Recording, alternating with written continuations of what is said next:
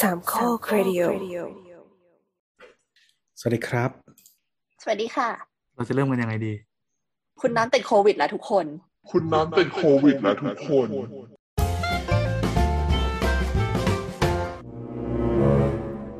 โอ้โห เข้าประเด็นเลยมา โอ้เข้าเลยนนนั่นจึงเป็นสาเหตุที่ทำให้ EP นี้น่าจะงดนะ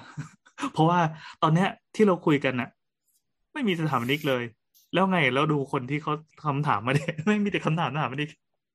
อ๋อ แต่น้ำก็ไม่งดครับ ตอนนี้น้ำก็เข้ามาแจมด้วยแบบมาแบบป่วยๆ เพราะว่าน้ำไม่สามารถส่งเสียงกรีดร้องได้เหมือนเดิมแล้ว ครับผม ถ้าเสียงนี้ดีขึ้น ถ้า EP นี้เสียงมันดีกว่าปกติให้คอมเมนต์ไว้ด้วยนะครับ ฟังสบายหูจังเลยอะไรอย่างเงี้ยอ๋อแต่น้ำยังสามารถพิมพ์ได้ตามปกตินะครับ อืม อย่างอย่างเช่นตอนนี้ในช่องแชทก็จะมีคำว่า แนะอีเฮียคนเฮียด่าโบสวากนึกว่าอ่านขอการ์ตูให้นขอให้ฟังเสียงพี่แอนตะกี้เนี้ยนะแล้วจินตนาการเป็นเสียงคุณน้ำจะได้อัธรสในการฟังอีพีนี้เพิ่มขึ้น ครับดังนั้นวันนี้เราก็ฟังกันแบบนุ่มๆยังไง ครับผมเสียงก็จะไม่สวิงนะฮะก็วันนี้เราอัดกันวันศุกร์ที่สามเอ่อมิถุนามิถุนายน นะครับเป็นวันหยุดราชการนะฮะก็เดี๋ยวเราออกอากาศกันวันที่สี่เขาหยุด ใช่วันหยุดเขาหยุดในวัอะไรกันนะวันเกิดอ๋อเหรออ๋อโอเค เออ ไม่ได้อยู่ไม่รู้อืมวันเกิดนะฮะบุคคลสำคัญนะครับ ครับอ่าก็ยังไม่ค่อยชินกันเท่าไหร่แต่ก็ตอนนี้ก็เริ่มเริ่มเริ่มเข้าใจละโอเค อืมอืมอืมอืมไม่เหมือนพอมันเขาเรียกว่าอะไร อย่างเราอะแบบพอไม่ได้ทำงานที่ออฟฟิศอะ มันก็จะแบบวันหยุดมันจะไม่มีความหมายอะเออจริงเหมือนแบบอ๋อหยุดเหรออ๋ออ๋อโอเค วันนี้ก็คือไม่ไม่แค่ไม่นัดประชุมแค่เนี้ยของเราก็คือจะรู้ว่าวันหยุดเมื่อมีลูกค้าเข้ามาเยอะมาก เออ แต่จริงๆก็ต้องควรจะรู้นะรู้รู้รู้ก็ก็บอกน้องไว้ล่วงหน้าแล้ว ส่วนใหญ่วันหยุดมันเปิดก่อน มันไม่หยุดอยู่แล้วก็ต้องประลงประกงประกาศอะไรอย่างนี้ อืม อืมอ๋อแต่นี้ก็คือถือว่าเป็นหยุดยาวป่ะ เพราะว่าศุกร์ใช่เสาร์อาทิตย์ เป็นลองใช่ วีคเอนใช่ใช่อ๋อ ใช่วีคเอนสามดีวัน จังเลย แต่ว่าเดี๋ยวเดี๋ยวเราจะไปเที่ยวเชียงใหม่ ก็คือเดี๋ยวจะเลยไปลายาวไป ไปตอนไหนอะมไปพรุ่งนี้จ้า เอ้าเขาจะเจอเจอโบสอะดิ ไม่อยากเจอ เนี่ยเนี่ยเนี่ยเนี่ยนั่นแหละครับ เอาโบสก็เหมือนจะมาเชียงใหม่อยู่ป่ะอืม สำหรับคุณผู้ฟังที่ผ่านเชียงใหม่นะครับ แล้วก็เจอพระที่ไม่ใช่พระเจอนี่พี่ไงต่อเป็นรายการพี่ไปบ้านฟาโรสไกลบ้านเออเออไกลพี่บ้านต่อกับพี่ฟาโลฝากทักทายด้วยนะครับ ฟาโรสอาจจะไม่ได้อยู่กับพี่ต่อ อืม ไม่เราจะไปมูทำไมอะอ๋อเออ เออ อันนี้อะนี่ยังไงวันไงก่ได้อน content แล้วมาเลย วันก่อนไงที่คุณตัวถามพี่โอ ว่าไปเชียงใหม่ อะ มูอะไรดีบ้าง พี่โอก็คือให้ความรู้ list มาเยอะมาก ให้ลายแทงเลยดีกว่าไม่อะไรแทง อันนี้บอกว่าคัดมาแล้วคัดคัดมาแล้วโดยพี่โอ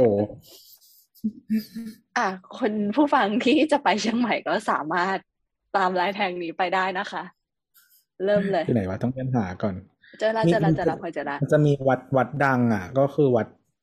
วัดป่าแดดที่ช่วงนี้ฮิตกันแต่พี่โอบอกว่าคนอาจจะเยอะ อืมจริงๆอะเราอเริ่ยากมเลยที่จริงๆเราแรอยากอยากฟังเสียงน้ำว่ะน้ำเปิดไมค์หน่อยได้ไหมอะน้ำต้องพูดดิพูดสักหนึ่งประโยคแล้วอะถ้าน้ำมันน้ำถ้าถ้าน้ำไม่พูดเราจะพูดเอง น้ำถ้าไปเชียงใหม่นะเราต้องไปหาพี่โอเว้ยจริงๆนะอาจจะพูดแต่ว่าน้ำลืมเซตใหม่ ซึ่งเป็นปัญหาอยู่โอเคช่างมันอะมามามาแล้วว่าจะลับมากรี๊ดตอนที่แบบตอนที่พี่แอนบอกว่าจะไปเจอพี่โอนะว่าคุณน้ำจะกรี๊ดเออไปเออแล้วใช่ก็ได้ แล้วก็กรีดแบบเสียงแหบนั่นแหละ เออเป็นการวากแทนได้น้ำมันไปซดอัปปาเช่อยู่จะได้พูดได้อะยังไงยังไงยังไงยังไงนี่ก็มันจะมีก็เออก็ที่แบบทั่วไปก็อย่างเช่นดอยสุเทพ อ่าพื้นฐาน พื้นฐาน พื้นฐานเที่ยวสถานที่พื้นฐานอ่าทุกคนไปเชียงใหม่ต้องไปแต่แต่เออไม่ไปวัดแต่ไปผาลาดไม่ได้ไปในฐานะของการมูนี่คือไปไปเช็คอินนี่ ไม่ก็คือเราอ่าเราโจทย์โจทย์ของเราก็คือบอกว่า จะมีฝรั่งไปด้วยอืมให้แนะนำวัด แล้วก็ไปมูได้ แล้วก็ฝรั่งดูได้อืมอืมเวลาพาฝรั่งไปจะได้ไม่รู้สึกว่าว่ามึงมาพากูมาทำไม ดอยสุเทพมันก็เดินขึ้นได้ ข้างบนมีวัดผาลาดที่เห็นวิวเชียงใหม่ แบบค่อนข้างจะพาโนรามา เออ คนเขาก็จะขึ้นไปเดินเทรคกิ้ง เดินเล่น เดินชมนกชมไม้กัน เยอะแยะ ไม่เพราะว่าใบอันนี้ใบก็จะได้เห็นใบอะของของเมืองอืมเก่าของเชียงใหม่อะก็คือเขาเขาเอ่อดอยสุเทพมันจะต้องเป็นจุดสูงสุดไงเพราะฉะนั้นอะมันก็เมืองมันก็จะค่อนข้างเขาเรียกว่าอะไรล้อดอยสุเทพแล้วก็มันจะไม่มีตึกสูงอยู่แล้วนะฮะอืมอืมส่วนเหตุผลปัจจุบันที่ไม่มีตึกสูงนะฮะเพราะว่ากองบินไม่ยอมย้ายออกนะครับพามพามกองบินซีหนึ่งมันอ่าเขายังเขายังอยู่ไม่ไม่ย้ายไปเขาไหนยังอก็ยู่ มันอ่ามันอยู่ใกล้เมืองมากๆนะฮะก็ให้สร้างตึกสูงไม่ได้ ก็ถ้าใครไปตรงโรงพยาบาลสวนดอกอะไรเงี้ยก็จะเห็นตึกที่มันสูงเท่ากันหมดเลยนะครับเพราะว่าโรงพยาบาลมันแน่นมากแต่สร้างตึกสูงไม่ได้นะจ๊ะอืมะที่ต่อมาแล้วก็ที่พี่โอ แนะนำก็คือดอยคำค่ะ ที่เนี่ยอืมมีพระทันใจขอในเรื่องที่อยากขอเราก็ต้องบนด้วยนะที่เนี่ยเขาให้บนดอกมะลิ อืมอ่าอันเนี้ยส่วนตัวแล้วอะเรามีเพื่อนที่ไปไหว้พระทันใจเราได้ ทันจิตทันใจจริงๆอะไรเงี้ย ส่วนคนที่ไม่ถูกฉลกที่กับที่นี่ ก็อืมขอไปก็งั้นๆแหละ อาจจะไม่ได้ในตามที่ขอ โดยส่วนตัวแล้วเรารู้สึกว่า แล้วแต่เรื่องเราปล่เองก็ไม่น่าได้ จะเป็นวัดเป็นวัดที่ค่อนข้างดัง เออพอสมควรนะเคยได้ยินมา ก็มีมีที่ออฟฟิศเก่า อะ เออเวลาเขา pitching งานอะ เขาจะมาบนวัดอ่า เออเขาจะบนบนแบบรีโมทอะนะเออเออเออเออเหมือนเปิดลมมิ่งคุยกัน เออบนแบบรีโมทแล้วก็พอสมมติ pitching ชนะเขาก็พี่เขาจะบินมาที่เชียงใหม่ มาแก้บนอืมแล้วค่อยกลับกรุงเทพอืมนะจ๊ะแล้วคือบางวันแบบเหมือนพิชชิ่งชนะแล้วลูกค้าเรียกมีตติ้งหลังพิชชิ่งแบบอีกสองวันอย่างเงี้ยเขาก็ต้องแบบไปเช้าเย็นกลับ เพื่อเพื่อ เพื่อแก้บนแล้วก็กลับมาทำงานต่อเดี๋ยวนี้ก็มีรับแก้บนทางไกลแล้วนะให้คนที่เออเชียงใหม่มีแก้แทนได้เคยเห็นมันมีเหมือนพีเพจมีอะไรอย่างเงี้ยก็คือแบบ เออสั่งซื้อดอกดอกไม้อะ แล้วเขาก็จะไปแก้ให้แล้วก็จะถ่ายรูปให้เราดูว่า โอเคมาแบบ เอาดอกไม้แล้วก็มาแก้บนให้แล้วนะจ๊ะใดเฮียโมเดลธุรกิจเจ๋งว่ะๆมีหลายวัดเลยวัดวัดที่พลอยบนก็มีวัดแบบโสธรอะอ่าเฮ้ยจริงเหรอ เฮ้ยงั้นใช่เดี๋ยวเราต้องเราต้องไปศึกษาบ้างแหละ อันนี้สนใจจริง ก็คือวัดวัดหลวงพ่อโสธรที่ที่ฉะเชิงเทรานะอันนี้ วัดนี้ก็คือเวลาบนเขาจะบนด้วยไข่ต้ม เออซึ่งก็จะมี เอ่อมีมีมีคนรับเหมือนกันก็คือรับเอ่อต้มไข่แล้วก็ไปถวาย ก็เลือกได้เอากี่ใบกิโลกิโลอะไรว่าไป เออแต่หลวงพ่อโสธรคือไข่ต้องเป็นร้อยอะใจใจแล้ว เราปกติอะเวลาเราไปบนใช่ปะเราก็จะซื้อไข่ตรงนั้นแหละ แต่ก็จะชอบเอาไข่ไปบริจาคต่อ สมมติว่าอืมพอบนเสร็จเรียบร้อยแล้วปุ๊บก็จะยกไข่กลับบ้านแล้วก็จะเอาไปเหมือนบริจาคให้กับอ่ามูลนิธิสัตว์พิการตรงปากเกร็ดอะค่ะ เขารับอยู่อะไรเงี้ย น้องหมา น้องแมวก็จะดีใจแบบนี่มีไข่ตั้งเยอะแยะมาให้เรากินอะไรเงี้ย ประมาณนั้นนั่นแหละก็ไม่เสียเปล่าดี๋วแบ่ง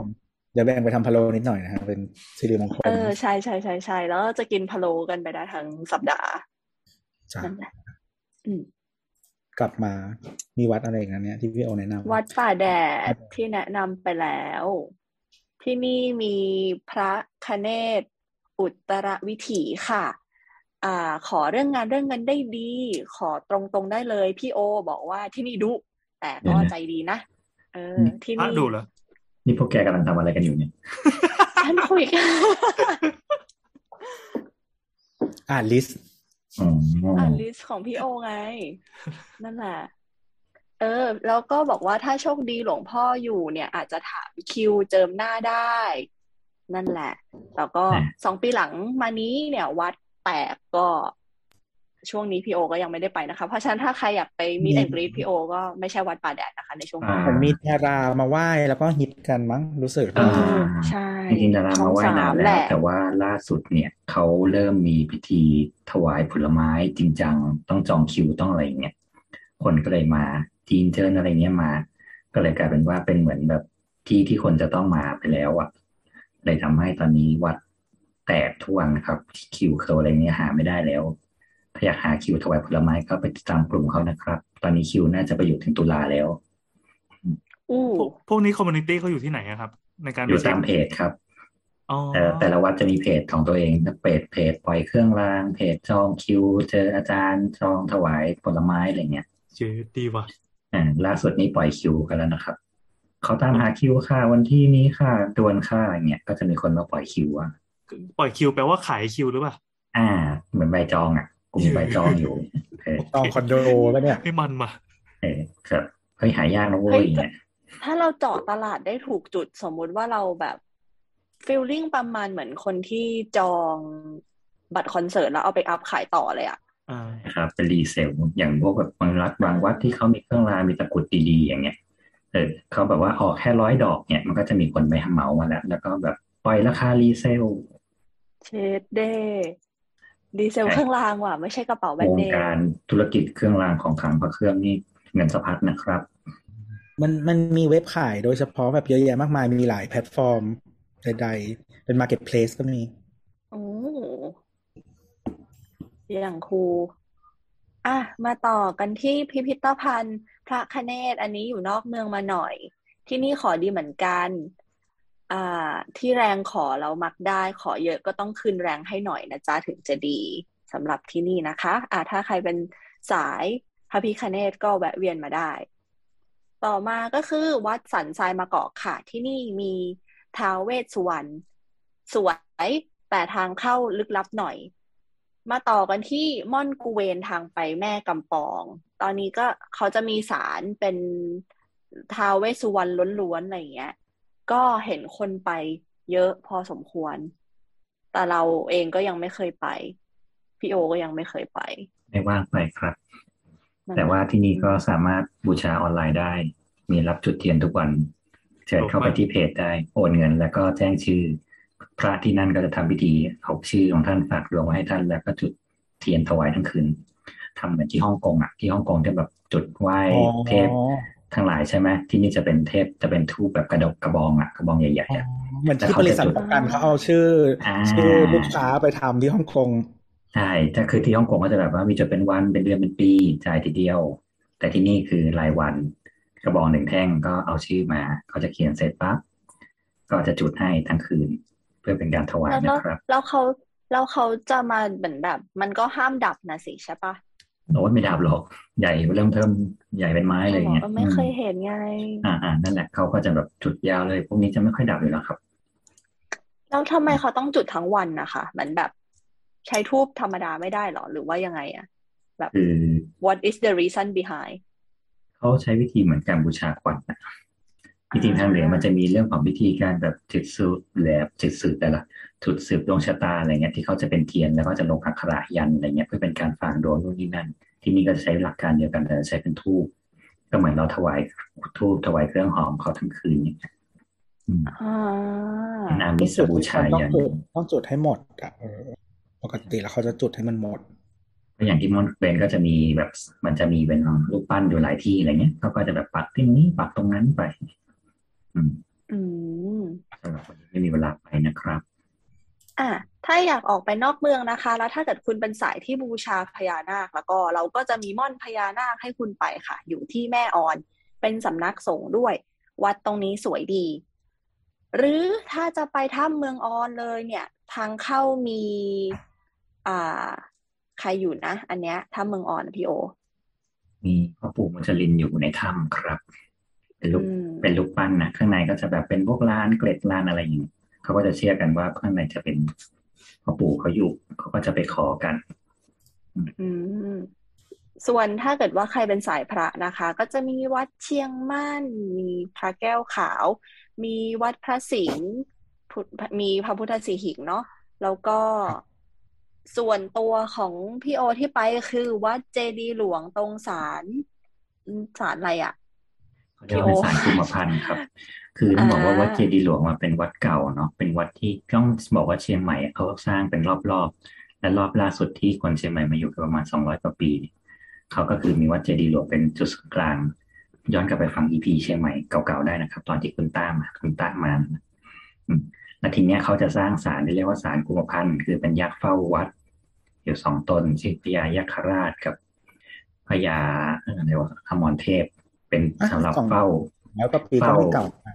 เฝ้าเหนือเฝ้าท้าย อืม ก็คือประมาณสองร้อยปีอยู่คู่วัดมา ที่เนี่ยเขาก็จะไหว้ขอพรกันสำหรับคนเชียงใหม่ ซึ่งส่วนใหญ่ก็จะไม่ค่อย ไม่ค่อยมีใครรู้กันนะครับว่าเขาไหว้ที่นี่กันแล้วทุกคนก็จะได้รู้แล้วนะคะก็จะได้รู้แล้วครับ อืมที่นี่ส่วนตัวไหว้ไหว้ไหว้ไหว้เองที่นี่เพราะมีความรู้สึกว่าขอที่นี่แล้วเป็นคนได้อืม ก็จะมีทางซ้ายพญายัคราชเขาจะขอเรื่องพวกหน้าที่การงาน พวกข้าราชการย้ายตำแหน่งอะไรพวกเนี้ยเขาก็จะมาขอที่นี่กัน ทางขวาเป็นพญาอมรเทพก็จะขอเรื่องธุรกิจการเงินการงานนะครับครับน่าสนใจอะอ๋อล่าสุดเราอยาเพิ่กงออกไปเหรียญเชียงใหม่ด้วยล่าสุดเพิ่งออกเหรียญพระเครื่องคู่เป็นพระอินทร์ข้างหลังเป็นพญายัคราชและพ่อปู่อมรเทพสองเหรียญนะครับ เพื่อเอาไว้สร้างศาลพระอินทร์ในวัดเจดีย์หลวง สมทบทุนนะครับ ค่ะถูกค่ะเขาอยากไปเชียงใหม่เลยอะเนี่ย หลังๆไปเชียงใหม่ก็ไม่ได้รู้สึกว่าเอออยากไปเช็คอินคาเฟ่แล้วนะรู้สึกว่าเหมือนแบบมาไปไหว้กัน ที่พิมพ์ให้ตัวกว่านี้อยู่ประมาณสักสิบห้าเปอร์เซ็นได้อืมยังมีแต่สิบห้าเปอร์เซ็นที่ยังไม่ได้บอกอืมนั่นแหละครับ ครับรายการอะไรเนี่ยใครสนใจก็ไปไปตามกันครับเออ อะยังไม่ได้แนะนำตัวเลยนะตัวก่อนก่อนจะตอบคำถามโอ้มาแป๊บครับอืมเยแอนครับ แล้วก็น้ำนะฮะ แล้วก็ตัวครับพอยค่ะ เยอะโอมีเคสถาปนิกแล้วเข้าสู่คำถามไหมตัวคำถาม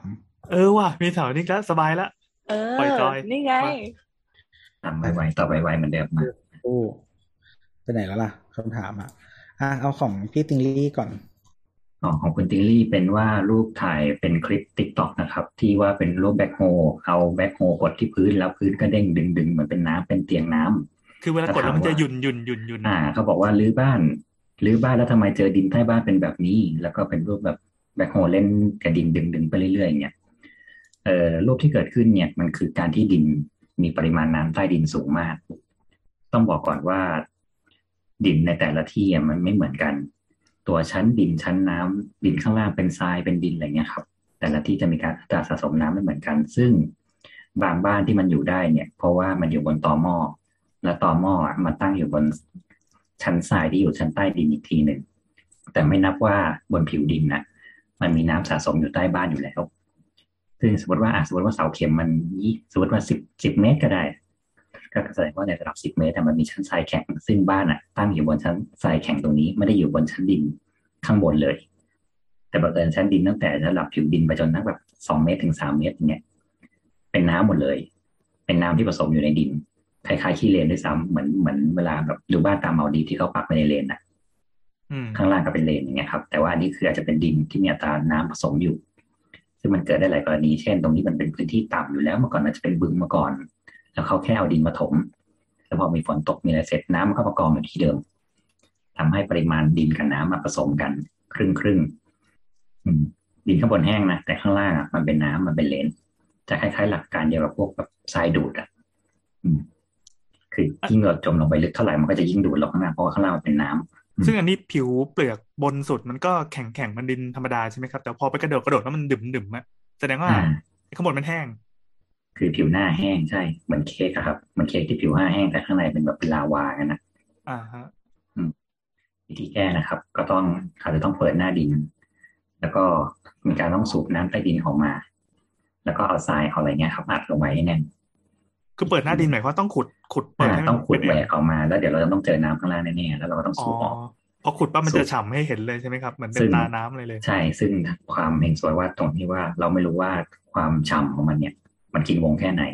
มันอาจจะฉ่ำแม่งร้อยเมตรก็ได้นึกออกไหมเอาแสดงว่าเราเราสามารถเอารถขุดไปตั้มตั้มตั้มดูได้ใช่ไหมควักหรือควักขึ้นมาเลยควักขึ้นมาเราจะเห็นน้ำข้างล่างอยู่แล้วอ๋อแล้วเราก็ต้องลองขุดลงไปว่ามันแบบน้ำมันเยอะแค่ไหนลองขุดเป็นบ่อเลยก็ได้ครับ อืมอืมแล้วเราก็จะเห็นน้ำแล้วเราก็สูบออก แล้วลองทิ้งไว้ให้แห้งสักพักว่ามันจะมีน้ำซึมมาอีกหรือเปล่า ถ้ามีซึ่งเราจะต้อง ซึ่งก็ไม่อาจจะมีโอกาสซึมเข้ามาได้อีก อย่างที่บอกครับว่าตมสมมติธรสมมณีติวิทยามัน อ่า เพราะว่าจริง ๆ แล้วอะบ้านเราอะมันเป็นที่เล็กที่ทำเนาะทางภาคกลางอะไรเงี้ยแล้วหมู่บ้านบางที่อะถมนามา ถมบึงมาถมบ่อมาเหมือนน้องงูเห่าที่สนามบินสุวรรณภูมิตั้งอะครับหลักการเดียวกันเลย แต่แค่กูถมพื้นที่ใหญ่ๆแค่นั้นเอง แต่ยังมาบางหมู่บ้านอย่างเงี้ยกลายว่าจริงๆตรงนั้นทั้งหมู่บ้านแบบร้อยหลังเนี่ยมันเคยเป็นบึงน้ำมาก่อนการที่เราขุดแค่บอกบ้านเดียวเนี่ย มันก็มีโอกาสที่น้ำจากข้างๆจะซึมเข้ามาได้อืมถ้าเป็นแบบนั้นก็ต้องใช้วิธีว่าก็ต้องแบบทำระบบกันซึมข้างล่างอะ เช่นพอขุดเสร็จทิ้งไว้ให้แห้งเอาผ้าสผ้าพลาสติกลง อืม เอาทรายอัดอะไรเงี้ยครับอัดให้แน่นทีละชั้นทีละชั้นเกรดลงไปเรื่อยๆ เพื่อที่จะทำแบบข้างบนเราก็ปูเพื่อทิ้งไว้ให้มันเซตตัวอีกสักทีหนึงนี่คือวิธีการแก้แต่ว่าใช้เงินมหาศาลกับสองคือช่างแม่งครับ ถ้าช่างแม่งนี่ยังไงได้บ้างครับ ก็ขุดแล้วออกแล้วก็เหมือนก็ถมทรายเข้าไปสักหน่อยเนี่ยแหวกขึ้นไปอาจจะลงแหวกลงไปสักเมตรหนึ่งเนี่ยครับถมทรายให้เต็มแล้วก็ค่อยเอาดินปลูกต้นไม้แล้วใส่เข้าไป ส่วนถ้าน้ำมาอะไรก็ช่างมันเพราะว่าแต่เราต้องสอบเสาเข็มไปแล้วไงเพราะฉะนั้นตัวบ้านเราอยู่บนเสาเข็มหนึ่งอืมก็แสดงว่าเราจะไม่เอาโครงสร้างไปวางบนผิวดินเลย เราจะใช่อิงอาศัยอยู่บนเสาเข็มเท่านั้นที่ใช่ปักลงไปคานลึกคอดินคานคอดินก็ทำไม่ได้ ก็ต้องใช้เป็นคานคอดินที่เชื่อมกับเสาสี่ด้าน อืม เราจะไม่เป็นคานคอดินที่วางบนพื้นเป็น ต้น ซึ่งก็ต้องทำใจนิดหนึ่งตรงที่ว่ามันก็ต้องมีความแยกของพื้นแน่ๆอยู่แล้วเกิดขึ้น ตรงนั้นเราจะต้องทำเป็นเนินขึ้นบ้านหรืออะไรขึ้นบ้านอีกทีหนึ่งในกรณีที่แบบถ้าชั้นดินมันสุดตัวลงไปอีกสมมติเราทำเป็นบ้านยกพื้นนี่รอดไหมครับ ก็ได้ก็ได้ แต่เนี่ยนึกออกไหมว่าบันไดขั้นที่หนึ่งยังไงกับพื้นมันต้องชี้กันอยู่ดีถ้ามันจุดอ๋อ คือคนออกแบบสมมติว่าเอ่อรู้ว่าที่ดินนี้มันใหญ่โตแล้วมันปัญหามันใหญ่เกินจะแก้ก็ต้องหาวิธีออกแบบเพื่อเลี่ยงเอาอีกทีหใช่นึงใช่เป็นแบบ ปักลงไปที่พื้นแข็งข้างล่างเสร็จปั๊บเอ่อตรงบันไดขั้นที่หนึ่งหรือว่าตัวโครงสร้างบันไดก็ไม่ต้องไปทำเป็นชานพักที่มันเป็นปูนแข็งๆเป๊กๆอะไรอย่างนี้เลยเหรอถ้าอะไรอย่างนั้นอืมหรือบางทีเราเอาแหวกเฉพาะทำกันซึมเฉพาะที่มันเป็นแนวถนนเข้าบ้านนี้ก็ได้ เพื่อไม่ชี้กันแต่ส่วนใหญ่เราจะแยกกันแล้วละเพราะมันเปลืองอืมเราคงไม่ตอกเสาเข็มลงปูพรมเพื่อให้มันจอดรถได้แบบเพื่อไม่ให้สุดเข้าบ้านก็โรยโรยหินเกล็ดเอาอะไรอย่างนี้ อะไรอย่างนั้น พอมันไปสักห้าปีสิบปีก็ทำบันไดเพิ่มอีกสักขั้นก็ได้สองขั้นอืมครับ เพื่อไม่ให้ฮวงจุ้ยเสียเพิ่มสองขั้นไปเลยครับครับครับ เห็นไหมล่ะ ได้สาระดูดูน้ำน้ำว้าวกำลังพูดอะไรสักอย่างน้ำพูดอะไรสิน้ำมันกินโจ๊กอยู่ อยากอยากได้ยินเสียงมันจริงๆว่ะไม่ได้ยินนานแล้วแบบคิดถึง คือเมื่อกี้พูดแล้วแต่ว่าไม่ได้เปิดไมค์นี่มันเปิดไมค์แล้วมันพูดไม่ได้ คือเสียงเอไม่อมีจริเสียงไม่เสียงไม่มีจริงนี่นี่นี่เป็นโควิดหรือโดนมิวเนี่ยน้ำเอาเอามือไปกดตรงปากแล้วเป่าเป่าเป็นเสียง อย่างนี้ก็ได้นะ ส่งเป็นรหัสมอสอะไรอย่างเงี้ยเอาปมมือยังไม่ได้ยิปนรบเสียงมือมา เออปรบมือมา โอเค เมื่อกี้ก็ได้คำตอบสาระไปแล้ว เราจะรีบผ่านสาระไปอย่างรวดเร็วนะครับอืมโอเคมีแต่คำถามสาระอะถัดมานะฮะ ดีแล้วนานๆทีพี่โอจะว่างเอามาคำถามสาระมาก่อนไม่ได้ว่าเว้ยเดี๋ยวถ้าโดนเรียกก็จะแวบแล้วเร็วเอาคำถามสาระมาก่อนเร็วเร็วเร็วมาคุณไวมารัสไก่นะครับ ถามว่าเดี๋ยวนี้มันมีเมล t ท l ชีตที่ลดเสียงฝนได้ด้วยเหรอ อ่า ตัวเมทัลชีตไม่ลดเสียงฝนครับ แต่เราใช้วิธีเมาส์เอาแผ่นโฟม เข้าไปแนบเข้าไปกับข้างใต้แผ่น ปกติพวกนี้ก็จะใช้เป็น PU PE เป็นโฟมที่ไว้สำหรับเป็นฉนวนกันความร้อนไปในตัว ซึ่งฉนวนกันความร้อน อีกคุณสมบัติหนึ่งคือกันเสียงได้ด้วย เพราะฉะนั้นสิ่งเนี้ยถ้าเราบอกว่าเอาเป็น metal sheet ที่มี PE ด้วยเขาก็จะเอาแผ่น PE รีดเข้าไปใต้ท้องพื้นเข้าไป ใต้ท้องแผ่น แล้วเราก็ใช้สิ่งเหล่านี้มุงหลังคาซึ่งนั่นแหละคุณสมบัติย่อยของมันก็คือมันช่วยกันเสียงได้ แต่ถามว่าข้างบนดังป้องๆเหมือนเดิมไหมเหมือนเดิมไม่ได้ช่วยลดเดี๋ยวต้องอธิบายช้าๆแบบนี้นึงคือเมทัลชีตมันเป็นสังกะสีอ่ามันเป็นแผ่นเหล็กรีดหลอดคุณคุณให้ค่าโอเคคุณให้เกียรติเขาด้วยโทษมันเป็นมันแหลคนมละมันคนละธาตุกันไม่ใช่เหล็กสังกะสีรีดลอนชุบสังกะสีกับเหล็กรีดลอนชุบโค้ดซึ่งใช้วิธีเป็นอะโนไดซ์ซึ่งใช้วิธีสั่งเคลือบเอาเคลือบสีเคลือบอะไรอย่างนี้ โอเคดังนั้นเราจะเรียกมันว่าสังกะสีคือสังกะสีก็ได้อะ มันเป็นแผ่นสังกะสียาวๆครับ ซึ่งเวลาเหมือนฝนตกใส่อะมันก็เหมือนเวลาเราฉี่ใส่สังกะสีครับ มันก็จะเสียงดังป้องป้องป้องป้องป้องป้องป้ทำองไมพี่เคยอะแม่เอ้ยเมื่อก่อนเมื่อก่อนเคยเหมือนกันแบบอยู่ชั้นสองเนี่ยขี้เกียจลงไปข้างล่างเอาเอาเปล่าจะครับได้บอกว่าเหรอยืนยืนดูคนเมาว่าฉี่กันอย่างเงี้ยไม่เคยไม่เคยฮะแล้วทีนี้เนี่ยก็คือปกติถ้าเป็นหลังคาเมทัลชีทถ้าฝนตกเนี่ยอย่างโรงยิมเนี่ยครับมันจะดังมากเพราะเสียงของฝนมันจะสะท้อนลงมาอืม หรือแม้แต่สเกลบ้านก็ตามสเกลบ้านใช่ก็คือมันเป็นปัญหามากเวลาฝนตกใช่ที่ก็คุยโทรศัพท์อะไรกันไม่รู้เรื่องซึ่งปกติตามบ้านเขาก็ใช้วิธีใส่ฉนวนใต้ฝ้าขึ้นมาเพื่อช่วยกันเสียงอืมซึ่งเสียงเนี่ยมันจะกันในบ้านแต่ไม่ได้กันนอกบ้านเพราะฉะนั้นคนอยู่นอกบ้านข้างข้างบ้านเป็นเมทัลชีทก็จะดังเหมือนเดิมอ๋อซึ่งแทนที่เราจะใช้วิธีว่าเอาฉนวนเป็นแผ่นมาปูใต้ฝ้าเขาก็มีเป็นฉนวนที่รีดใต้แผ่นทองพื้นโครงสร้างของแผ่น อะไรวะแผ่นเมทัลชีตไปเลยเออก็คือเวลาซื้อเวลาซื้อมาปั๊บมันจะเป็นเวเฟอร์มาเป็นแปะๆเป็นชิ้นๆมาเลยเนาะอ่ามันมันจะเป็นบกันเออเหมือนยางอะ แล้วเขาก็รีดร้อนเข้าไปอ่าซึ่งคือพวกข้างบนนี้อยู่ได้ก็ประมาณสิบปี มันก็จะเริ่มลอกข้างบนมันก็เป็นเหล็กเป็นอ่าเป็นสังกะสีเหมือนเดิมอ่าส่วนที่ข้างล่างข้างล่างก็เป็นเป็นโฟมแผ่นที่เป็นเงินเงิน อ่า โฟมที่ห่อฟอยล์เรียบร้อยแล้วๆครับนั่นแหละ ก็มีหลายครับความหนา ใช่กับสมัยนี้มันมีแผ่นอีกแบบหนึ่งที่เขาเรียกว่าแผ่นไฟเบอร์กลาส จะลักษณะเหมือนลอนคู่ แต่มันเป็นพลาสติกเป็นไฟเบอร์กลาสแล้วเขาจะหล่อเป็นแผ่นยาวเท่าเมทัลชีตมันเลยสามเมตรหกเมตรหึเออแต่มันมันมันโค้งไม่ได้ปะอ่า ดัดได้ดัดได้ มันเป็นแผ่นเรื่องไฟเบอร์ไฟเบอร์มันดัดมุมได้อยู่แล้วแล้วคือมันจะเป็นแผ่นลอนเป็นแผ่นลอนคู่ยาวๆเลย แต่แค่มันจะยุ่นหยุ่นยุ่นยุ่นยุ่นยุ่นได้เนี่ยและอันเนี้ยฝนตกไม่มีเสียง คือมันเป็นเพพราะลามันเป็นพลาสติสติกกเนี้ยเลยเหรอครับ ใช่เป็นไฟเบอร์ โอ้มีทั้งแผ่นสีทึบแผ่นใส แต่แต่มันจะเหมือนรางน้ำไหมอะที่แบบแพงๆอะ อ่าไม่เหมือนลอนคู่เลย ดูข้างนอกเหมือนลอนคู่เลยแต่ว่าวัสดุไม่ใช่ซีเมนต์แต่เป็นไฟเบอร์กลาสอืมเริ่มเริ่มมีใช้กันบ้างแล้วครับ มันมันมีชื่อว่าอะไรนะครับ เดี๋ยวจะได้ลองไปค้นต่อ ไม่รู้ชื่อ โอเคแค่ว่าเป็นลอนลอนคู่ไฟเบอร์กลาสแค่นี้แหละครับส่วนตัวยังไม่เคยใช้เหมือนกันแต่เห็นหลายโครงการใช้แล้วก็ดูแบบน่าสนใจดีกำลังหาเหยื่ออยู่อ๋อ โอเคใครอยากให้ลองก็ลองได้ไอ้ยมันก็เหมือนไอ้นี่ดิเหมือนหลังคาใสๆที่ไปอยู่บมันนหลัก็งคาห้องเขียนน้ำว่าคล้ายๆลอนอย่างคู่นั้นโพลีคาร์บอเนตหรอเราก็ไม่ใช่ปะเดี๋ยวก่อนนะไม่ใช่แผ่นไม่โปใช่ร่งแสงไฟเบอร์กลาสแต่ถ้าอันนั้นมันจะมีความยาวไงเช่นเป็นแบบเมตรยี่สิบสองเมตรสี่สิบหกสิบเมตรหนึ่งอะไรเงี้ยแล้วแต่ไซส์แต่มันจะมีชนิดที่แบบหลังคายาวไฟเบอร์ม่กจำลากัดสอืมแผ่นหลังคาไฟเบอร์กลาสเป็นรอนเนี่ยครับอืมเออเป็นเนี้ยเป็นลอนเป็นลอนเออมีความยาวสามเมตรหกเมตรสิบสองเมตร อ่านั่นแหละอืม ใช้แทนได้นะครับ ถ้าในกรณีที่อยากได้แบบไร้รอยต่อ แล้วก็น้ำหนักเบา ไม่อยากมีเสียง แล้วความทนทานนะจริงๆมาพอๆกันแหละมันก็เหมือนแผ่นใสตามบ้านนะซึ่งพอใช้ไปสักพักก็คุ้นๆไงแต่นี่ถ้าเราเป็นสีทึบมันก็เท่านั้นไงอืมเห็นแล้วไม่กล้าขึ้นไปเหยียบไงไม่รู้มันไม่เหมือนเมทัลชีทที่เราพอจะเดินได้ไหม่กรอบแกรบแล้วเราควรจะอยากเหยียบเหรอเดี๋ยวยังไงนะมันก็มีเหตุให้เหยียบไง คุณก็เหยียบตามลอนโครงสร้างสิว่าอ๋อคุณโอจะไปเคเหยียบกลางแผ่นทำไมเรา อ๋อแบบแบบตามแบบคลิปนั้นใน TikTok ไงเออนั่นแหแล้วละมันมีคลิปหนึ่งใน TikTok ที่ใครส่งมาให้ดูอะขึ้นไปยืนยืนขึ้นไปยืนแล้วก็ฮารูฟึบลงไปเขากดโทรศัพท์เขากดโทรศัพท์แล้วเขาเหยียบพลาดหรืออะไรสักอย่างปะเขาไปเหยียบตรงท้องของลอน คือรอนคือเออช่างช่างจะรู้กันว่าต้องไปเหยียบตรงไหนอะเออคือคลิปแรกอะเขาเต้นอยู่บนนั้นไงก็เหมือนกำลังจะโทรศัพท์อะไรสักอย่าง แล้วอีกคลิปหนึ่งมันตัดมาคือมันถ่ายจากข้างล่างอะแล้วอยู่เขาก็รูคลิปลงมาเนี่ยคือจากที่ดูแล้วมันก็น่าจะพันรูกลางมาเลยเนี่ยก็เลยคิดว่าน่าจะเหยียบกลางรอนแผ่น คือปกติความรู้นะครับกระเบื้องรอนเนี่ย ถ้าเราเหยียบเราต้องเหยียบบนสันรอนนะครับเราอย่าเหยียบท้องรอน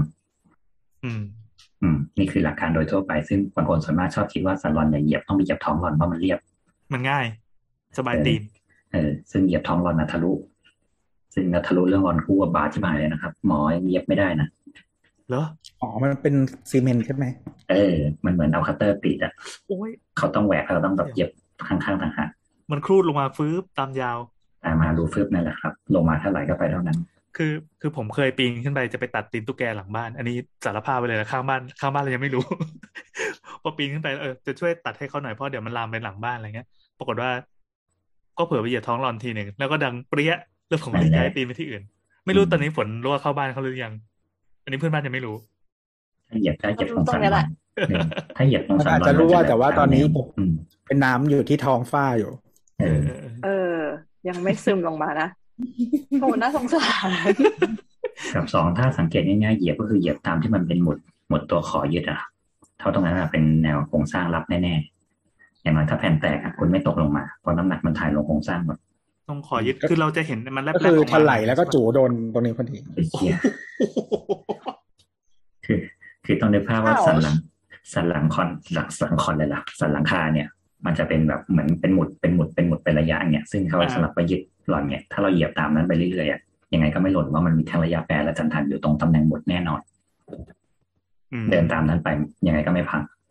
ยกเว้นว่าพังทั้งหลังคานั่นก็ตายหาไปช่วยไม่ได้ เป็นทริคให้ซันตาคลอสเออและถ้าคืออโจยารกยอมเข้าบ้านใครสักคนนะนะและโจทย์นี่ไงฉันอุตส่าห์ใช้คำว่าซันตาคลอสให้มันดูน่ารักแล้วโถดูสิ อะโอเคก็จบแล้วครับสาระครับกินอะพี่โอโอเคพี่โอทำสัญลักษณ์ขอเวลา เดี๋ยวน้ำจะเป็นคนบรรยายต่อจากนี้ไป แต่ข้อเนี้ยก็สัญลักษณ์เหมือนกันไอ้ยก็ก็สาสาระเหมือนกันสาระอะเดี๋ยวเดี๋ยวคุณผู้ฟังนะครับรบกวนถ้าฟังพอดแคสต์อยู่ก็ให้ลองหลับตานึกภาพตามน้ำกำลังทำภาษามืออยู่อะโอเคนะฮะคุณ SN9 นะครับเขาถามว่า เออเขาให้ภาพมาเนาะเป็นภาพบันไดที่ที่ยังไม่เสร็จอะ ก็คือใส่ตัวขอบบันไดแล้วที่มันเป็นโลหะเส้นอืมอืมแต่ว่าแล้วเขาก็เทเทปูนไว้แต่ว่าเทไม่ไม่ไม่เท่ากันก็คือ ตรงที่มันจะเป็น ที่ปกติมันจะเป็นเขาเรียกว่าอะไรเร็วอะภาษาไทยว่าอะไรวะราวบันไดเราปะจับเออเราอะมันจะเหมือนเหมือน drop ลงมาจากอีกฝั่งหนึ่งของบันไดอะอีกอีกฝั่งหนึ่งของขั้นบันไดมันจะเทปูนสูงกว่า อันนี้มันเสร็จแล้วจริงเหรอในภาพอะเขาถามว่าทำไม เสร็จแล้วจริงเหรอ มันดูเหมือนเป็น เอ่อเหมือนเป็นเรียกว่ากรวดล้างหรือทรายล้างหินขัดเออหินขัด อะไรเอหินอขัดเออเออ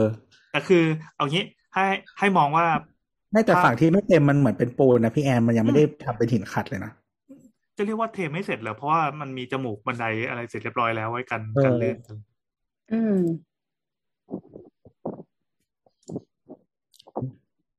ดูน้ำมัเป็นนทำสโลปอะ สรุปคือไม่มีคำตอบเอออะไรวะคือน้ำตะโกนทำปากบอกว่ารอพี่โอแล้วกันแต่พี่โอพี่โอได้จากเราไปแล้ว อืมเขาก็ตั้งข้อสันนิษฐานว่า หรือจริง ๆ รอพื้นแห้งเทครึ่งหนึ่งก่อนแล้วเดี๋ยวค่อยเทต่อเอออันนี้น่าแปลกใจคือดูแล้วดูจากภาพด้านล่างอะ มันก็สภาพเหมือนจะเป็นอย่างนั้นจริงๆนะอันนี้เราเดานะคือมันดูดูจะเป็นไซต์ก่อสร้าง คือภาพถ่ายที่เขาถ่ายมาเนี่ยเป็นภาพถ่ายที่ ยืนบนบันไดแล้วก็ก้มมองลงไปดังนั้นจะเห็นดีเทลที่พ้นพ้นบันไดไปนิดหนึ่งแล้วก็เห็นด้านหน้ามันเป็นรูปบันไดเนี่ยที่มันเป็นหินขัด แล้วตรงจมูกก็เป็นจมูกสีส้มสดเลย ไม่แน่ใจว่าอันนี้คือพอเสร็จแล้วจะต้องลอกลอกไอตัวพลาสติกที่มันซีลออกด้วยหรือเปล่า แล้วก็ฝั่งที่อยู่ติดกับราวบันไดอะกว้างประมาณเดาว่าประมาณหกสิบเซนละมั้งมันก็จะเป็นพื้นที่ต่ำลงมากว่าท้องบันไดปกติ แต่ มันไม่ได้เป็นหินขัด มันเป็นปูนที่ดูแล้วว่าว่ายังไงก็ยังทำไม่เสร็จอะซึ่งตรงนี้เขาอาจจะฟินิชชิ่งด้วยผิววัสดุข้างบนอะไรสักอย่างหนึ่งก็ได้ เออ คือถ้ามองว่ามันยังไม่เสร็จปูกระเบื้องนะปะอะไรแบบนั้นอะไรแบบนั้น มันอาจจะเป็นดีไซน์ของเขาก็ได้ คือตอนแรกอะตอนแรกเราเดาว่าอ่าด้วยด้วยการวางแบบหรืออะไรสักอย่างหนึ่งความยาวของบันไดเราไม่เห็นไม่เห็นว่าบันไดนี่มันกว้างแค่ไหนไงอ่าสมมติมันกว้างมากอะตัวแบบอะมันจะมีบล็อกขนาดจำกัดของมัน มันก็จะโปะได้แค่นี้ แต่ไม่น่าจะใช่ นี่ไม่น่าจะใช่ เพราะทุกขั้นมันเท่ากันหมดเลยเราคิดว่าคงมีการการใช้ฟินิชชิ่งอะไรอีกแบบหนึ่งแล้วมันก็ไม่ใช่การใส่รางไอ้ราวบันไดด้วยเพราะว่าไม่มันต้องใส่ตั้งแต่แรกใช่ปะล่ะซึ่งอาจจะใช่ก็ได้ไง มันไม่ต้องใส่เหล็กเข้าเข้าไปข้างในแต่แล้วเพราะอันนี้มันเหลือที่แค่ประมาณแบบ ไม่ถึงเซนนะอืมมันมีแบบจิ้มลงไปได้ด้วย ไม่ถึงเซนจิ้เนี่ยลงไปที่นะไม่ใช่หมายความว่า เอ่อไอ้ตรงตรงพื้นบันไดที่ยังไม่ได้ทำพื้นผิวอะครับอืม เออเราเราไม่รู้ว่าว่าสถานที่มันเป็นที่แบบไหนมันต้องการดีไซน์ขนาดไหน แต่ดูแล้วไม่น่าจะต้องการมาก คือถ้าเออต้องการดีไซน์มันสามารถเล่นอะไรตรงนี้อะไรกับตรงนี้ได้อีก ไม่ไม่แต่ว่ามันเหมือนที่เหลือนิดเดียวมากเลยกว่า ถ้ามันจะใส่ลาไอ้ราวมันจะใส่ได้เหรอพี่อะตอนนี้โบสเข้ามาแล้วนะครับโบสโบสสวัสลองดีดูครับสวัสดีเออโบสลองดูเอ่อฮะคำถามนี้ในที่อยู่ในเทเลกราฟด้วยเดี๋ยวทำที่ถามตัวว่า ถามตัวต่อครับทำไมถึงทำพื้นทำปูที่คนละครึ่งบันไดเนี่ยเอเหรออเอใช่อไหมเออพี่เขาร่วมเออเขาร่วมโครงการคนละครึ่งแน่เลยอะมอ๋อ ก็คือ ก็คือช่างขอเบิกก่อนแล้วเขาไม่ให้เบิกก็เลยแบบทำไปอ๋แค่อนี้แต่ว่าอันนี้คือเขาเตรียมผิวสำหรับกรุกรุวัสดุนี่อ่า อืม เพราะว่าอันเนี้ยมันคือเป็นเนื้อเนื้อของบันไดใช่ไหมครับเสร็จแล้วเนี่ย เออเขาก็จะใส่ตัว stop ไปนิดนึงแปลหน่อยเออแปลหน่อยก็ไอตัวเขาเรียกจมูกบันไดเนาะ แล้วก็อืมเหมือนว่าไอไอตรงที่มันบุ๋มไม่เท่ากันตรงเนี้ย จริง ๆ คือมันจะต้องเทปรับแล้วก็ใส่กระเบื้องหรือใส่อะไรลงไป หรือว่าจะเทปรับหน้าหน้าหน้าผิวอีกทีก็ได้อะไรเงี้ยถ้าเราเข้าใจอย่าให้งนั้นเพื่อนะให้มันเสมอกันป่ะใช่ใช่ใช่ปกติแล้วอืมเอ่อการใส่จมูกบันไดเนี่ยแต่เขามาใส่จริงทีหๆลัจงมูกสุดเต็มปะเออกำลังเออกำลังคิดว่าจมูกบันไดมันใส่ทีหลังนะปกติอะเออคือเอปอกติเนี่ยก็คือสมมติว่า เตรียมมันก็เตรียมพื้นอย่างเงี้ยแหละครับถูกต้องละคราวเนี้ยเราก็จะเทใช่ไหมเราก็ทำทำปูนลงไปใช่ไหมครับอืมแล้วเราก็วางกระเบื้องลงไปถูกไหมอืมแล้วก็จะใส่จมูกบันไดเข้าไป เพื่อเบรกเบรกตัวตัวขอบอะคืองี้ตัวกระเบื้องเนี่ยมันก็จะมีกระเบื้องหลายแบบหรือว่ามีหินมีอะไรถูกไหมครับอืมคราวเนี้ยบางครั้งเนี่ย กระเบื้องเนี่ยมันก็ถ้าสมมติกระเบื้องที่รุ่นไม่แพงมากเนี่ยไอ้ตรงขอบขอบๆมันจะเป็นสีขาวๆอะที่ดอกไหมขาวๆดำๆหรือเทาๆอะมันจะไม่มีเนื้อเนื้อของวัสดุ ไอตัวตรงที่เป็นความหนาเราก็จะเห็นเลยว่าโฮ้ยสีมันขาวเลยนะ แล้วก็ปริ้นเอาเฉพาะด้านหน้า ใช่ใช่แต่จริงมันๆจะไม่เห็นกระเบื้อง มันจะไม่เป็นรุ่กระเบื้องเคลือบที่มาข้างหน้าอ่าอะไรนะอีตัวจมูกมันก็เลยเป็นเหมือนเป็นคิ้วที่ไว้เก็บความเรียบร้อย มองไม่เห็นใช่คใช่วามจริงๆไม่เท่าจกันริงเลยๆต้องอธิบายเบื้องต้นก่อนว่ามันจริง ๆ มันมีกระเบื้องหลายแบบนะ แบบมันจะมีกระเบื้องที่เรียกว่าโฮโมจีนิกถ้าจะออกเสียงไม่ผิดนะโฮโมเจนิกหรืออะไรประมาณประมาณเนี้ยอ่าเป็นกระเบื้องที่มีเนื้อมีเนื้ออยู่ตรง หมายถึงว่าเวลามันเกิดรอยขีดข่วนนะไคือมันเวลาขีดเข้าไปะคือมันทำไปอยู่มันทำผิวและเคลือบมาทุกทุกด้านใช่ไหมใช่ไม่ใช่แค่นั้นช่ไม่ใช่แค่นั้น น่าจะเป็นทั้งข้างชิ้นในเลยเลยเหรอวัสดุเป็นชิ้นเดียวกันทั้งชิ้นด้วยอืมเออเออใช่ มันคือวัสดุชิ้นเดียวกัน แต่มันจะไม่ใช่หินนะ ต้องอธิบายก่อนนะ มันก็เป็นดินเผาเหมือนกันอะส่วนบางที่เป็นหินบดผสมคอนกรีต แล้วก็หล่อขึ้นมาให้เป็นแผ่นคล้ายๆพวกแกรนิโต้ทั้งหลายแดดเออ ใช่ใช่ใช่เพราะฉะนั้นนั่เวนแหลาละแตกอ่ามันจะไม่ใช่เป็นผิวเคลือบ แต่มันจะเป็นผิวเนื้อวัสดุเดิมของมัน ใช่ใช่มันมันก็จะดูสวยงามอะไรอย่างเงี้ยเนาะคราวเนี่ย ก็มันก็ขึ้นอยู่แล้วแต่โอเคครับสมุกใส่จมูกบันไดส่วนมากก็จะเป็นอะไรประมาณนี้แหละ เออ สองการใส่จมูกบันไดคือบางทีในสถสถานที่สาธารณะถูกบังคับ ให้ต้องใส่จมูกบันไดใช่เพื่อป้อใช่งกันเพการราะว่ามันลื่นเป็นเรื่องของการการลื่นต่างๆเนาะซึ่งดีเทลนี้ต้องแล้วแต่ที่ครับ ว่าจะใช้เป็นต้องเป็นอลูมิเนียมได้เป็นโลหะได้หรือต้องการวัสดุแบบเดียวกัน นี่ใช่เป็นไหลพลาสติกปะหรือว่าเป็นอลูมิเนียมดาวดูดูน่าจะเป็นอลูมิเนียมครับน่าจะแล้เป็นวอมันลูมิมีเนียผสมมที่มันสียังไม่ได้ลอกไอ้นี่ปะหรืออ๋มัอนอ๋อใส่เห็นผิเห็วนขอบลอกแล้วเออมันยังไม่ได้ลอกปะ เออมันยังไม่ได้ลอกเห็นเพราะเห็นช่วงแนวลูกตั้งอะ มันเป็น มันมันกำลังจะลอกอะ แต่แต่คราวนี้พี่โอกำลังกำลังคิดอยู่ว่าไอ้ปกติกระบวนการทำนะมันเดี๋ยวใส่จมูกบันไดก่อนนะวะไม่ครับอ่ามันมันมีสองกรณีคือต้องอยู่ที่ชนิดของจมูกบันได ถ้าจมูกบันไดมีความหนาเท่ากับเนื้อของวัสดุเช่นเป็นกระจมูกบันไดที่เป็นกระเบื้อง เขาก็จะดึงขึงเส้นแล้วก็วางไปเลย ให้มันเสมอระดับเดียวกัน กับอย่างที่สองถ้าจมูกบันไดมันเป็นแบบเป็นพวกเหล็กอลูมิเนียมอะไรพวกเนี้ยครับเขาก็แค่จะขึงเชือกไว้อะแล้วมาใส่ทีหลัง ใช่ไหมเพราะมันต้องแต่แอดจัดระยะของแต่อย่างกกระรเบื้องณีก่อนเนี่ยเออเอาก่อนเลยครับโทษทีเอาไม่ก็ก็แค่นี้แหละ ไม่ไม่แล้วอย่างกรณีเนี้ยคือมันก็เลยรู้สึกแปลกที่แบบทำไมมึทำงไมใส่จถึงมูกใส่บันจไดมูกแล้วบันไดว่าเลยฟินิชชิ่งอยู่ไหนวะเดี๋ยวนะคำถามคืออะไรวะขอดูก่อน ไม่ไม่ เออเดี๋ยวคำถามคือเขาทั้งบันไดทั้งอันอะ มันมันทำระดับไม่เท่ากัน แล้วก็มีจมูกบันไดมาแล้วเนี่ย รูปนี้รูปนี้พี่โอรูปนี้สักครู่นะครับคืคุณผู้ฟังก็ตั้งตั้งโทรจิตนะครับ แล้วก็นึกภาพตาม คืออันเนี้ยดี๋วผมก็จะออกคิดออกไหมอันเนี้ยอันเนี้ยคือประเด็นคือจมูกบันไดมึงมาก่อนทำไมวะงงอืมไม่แต่คำถามที่เขาสงสัยก็คือทำไมว่ามันถึงโอทีละครึ่งหนึ่งอะไรอย่างนี้ อันนี้ก็ยังไม่ลง finishing ครับ แต่ว่าโอ้จมูกบันไดโล่งนี่คือใจใส่เตรียมรอเหรออ่าใช้จมูกบันไดเป็นตัวก็คือมันเป็นตัวตัววัดระยะเป็นระดับปะอ่าใช่นี่คือระยะระยะระดับลง finishing แล้วให้ทำระดับเท่าเท่าจมูกบันไดซึ่งมันมีสองกรณีคืออันเนี้ย แต่อันเนี้ยเขาใช้วิธีจมูกบันไดไม่อมกับกระเบื้อง ก็คือเขาก็เซตอันนี้เป็นแนวเลย แล้วก็เดี๋ยวเขาก็ตัดแผ่นมาใส่ ส่วนที่เขาบอกว่าทำไมต้องตัดครึ่งกลางใช่ไหมมันเป็นการหารวัสดุให้ลงตัวครับ อืมอืมอืม ยังไงนะครับ หมายถึงว่าก็คือเวลาพี่ปูอะ สมมติถ้ามันหกสิบหกสิบบันไดกว้างเมตรยี่สิบอะพี่ก็ปูตรงกลางถูกไหมอืมงงไหมก็คือใช้ไม่งงแนวกลางในการปู เออ ครับ นี่นี่คือไม่งพี่งโอใช่ไหมมีอะไรอยากอยากทีเพิ่แรมกก็เติมทีแรกก็ไม่งองธิบายเพิ่มไหมเดี๋ยวคนเดี๋ยวเพคนราะตอนเนี้ยเราไม่เข้าใจเอาเมื่อกี้ไม่งงอ่าอ่าพี่แอนงงอะไรโทษที เอางี้เอางี้ อ่า สรุปภาพภาพนี้นะ มันคือมี ขั้นบันไดด้านหนึ่งสูงกับอีกด้านหนึ่งที่เตี้ยลงไปเดาว่าประมาณแบบหนึ่งหนึ่งเซ็นถึงหนึ่งนิ้วอะประมาณนั้นอะและไอ้ด้านที่สูงกว่า มันดูเป็น มันเป็น texture คล้ายๆหินขัดอะส่วนไอ้ด้านที่ต่ำกว่ามันเป็นปูนแบบด่างๆเลยที่ดูยังไงก็ยังอยู่ในระหว่างการก่อสร้างอยู่ ถามว่าทำไมต้องแบ่งครึ่งอย่างนี้ด้านหนึ่งสูงด้านหนึ่งเตี้ยอะก็พอจะได้คำตอบว่ามันจะต้องมีการทำ finishing แล้วแล้วทำไมต้องแบ่งครึ่งล่ะ กับสองสมมติว่าถ้าเป็นกรณีที่ว่าถ้าวัสดุของเขาทำเป็นหินขัด เขาแบ่งครึ่งเพื่อป้องกันการแตกหึปกติเวลาทำหินขัดเนี่ย เราจะทำเราจะทำระยะไม่กว้างมาก เพื่อที่เวลามันล้าวเนี่ย มันจะตกลงร่องตรงกลางพอดี และถ้าเราซ่อมเราก็ซ่อมแค่ซ้ายหรือขวา อืมโอ้แค่นั้นปกติหินขัดที่เราชอบเห็นว่าแบบแบ่งเป็นสองเมตรสองเมตร หรือแบบตีเป็นลายวงอะไรเยอะๆเนี่ยแล้วก็แบบมีทั้งฝังครับเออมีทั้งฝังเส้น ทองเหลืองกับไม่ฝังเส้น แต่ว่าเราก็ตีเป็นร่องหรือแม้แต่การทำคอนกรีตขัดมันแล้วเราก็ชอบเห็นเหมันเอาเชือกไปกดอืม ให้มันเป็นสองเมตรสองเมตรนั่นคือหมายความว่าถ้ามันแตกอะมันจะแตกอยู่ในร่องเนี่ยอืมมันจะไม่ลามไปแผ่นอื่นอันนี้สองอันนี้วิธีคิดอ่าโทษทีครับอ่าโทษๆเออกับกับสองคือมันเป็นร่องที่ว่าเหมือนรถหนึ่งคันอะมึงเทได้แค่นี้ และนั่นคือรอยจบงานของเขานั่นหมายความว่าถ้าแผ่นนี้กับแผ่นเนี้ย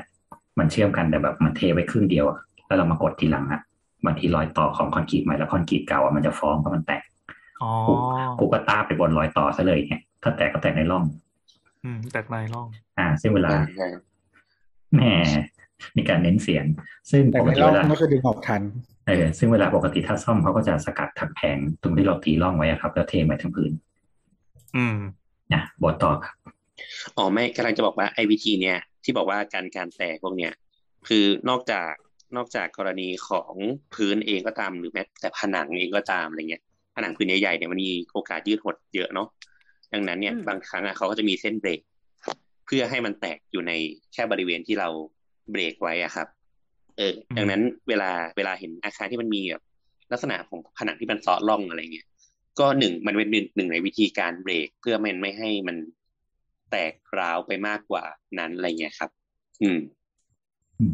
เป็นการบังคับรอยแตกนั่นเองใช่ซึ่งปกใช่ติซึ่งปกติพวกดีเทลพวกเนี้ยถ้าเราเห็นจริงๆอะอย่างพวกตามร่องของวงกบอะเขาก็จะทำในหมายไหมวงกบเขาก็จะเซาะร่องขอบขอบๆไว้ประมาณหนึ่งเซนโดยรอบ เพื่อเวลาถ้ามัน ถ้ามันแตกมันก็จะแตกในร่องเพราะว่าอย่างวงกบอะมันเป็นวัสดุที่เราเปิดปิดเปิดปิดบ่อยๆมันมีแรงกระแทก แตกแน่นอน ครับ แต่ถ้าเราไม่ทำปั๊บแม่งเนี่ยกำกำลังสาระดีๆอะมันต้องมายิ้มกลิ่มเนี่ยแล้วก็ต้องเผื่อคิดจนได้เนี่ยเอออืมนั่นแหละครับ พอมีการกระแทกกระแทกมันก็แตก แล้วก็ทำร่องให้มันแตกแล้วเป็นที่เป็นทาง ไม่ได้ไม่ต้องแตกเลือดแตกเถอะนะครับ อืม เพราะไม่งั้นเนี่ยมันจะแตกเฉียงๆไปรอบๆวงกบสี่ด้านอย่างเงี้ยซึ่งเราจะเจอตามบ้านโบราณส่วนใหญ่ที่เขาไม่ได้ซอกร่องเฮ้ยบ้านผมก็เป็นตอนนี้ก็ยังเป็นอยู่ เออซึ่งมีข้อเสียพวกอะไรนี้ไหมครับ ข้อเสียเหรอ ในระยะยาวก็น้ำซึมไง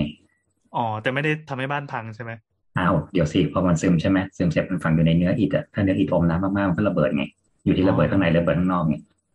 มันไม่ได้แตกมันไม่ได้พังภายในสามปีห้าปีใช่ป่ะไม่ซึ่งแล้วก็คือเราชอบเห็นว่าเหมือนบางบ้านที่พอแบบวงกบอยู่ที่เดิมอะแต่ข้างๆแม่งเป็นรูแล้วอะอ๋อ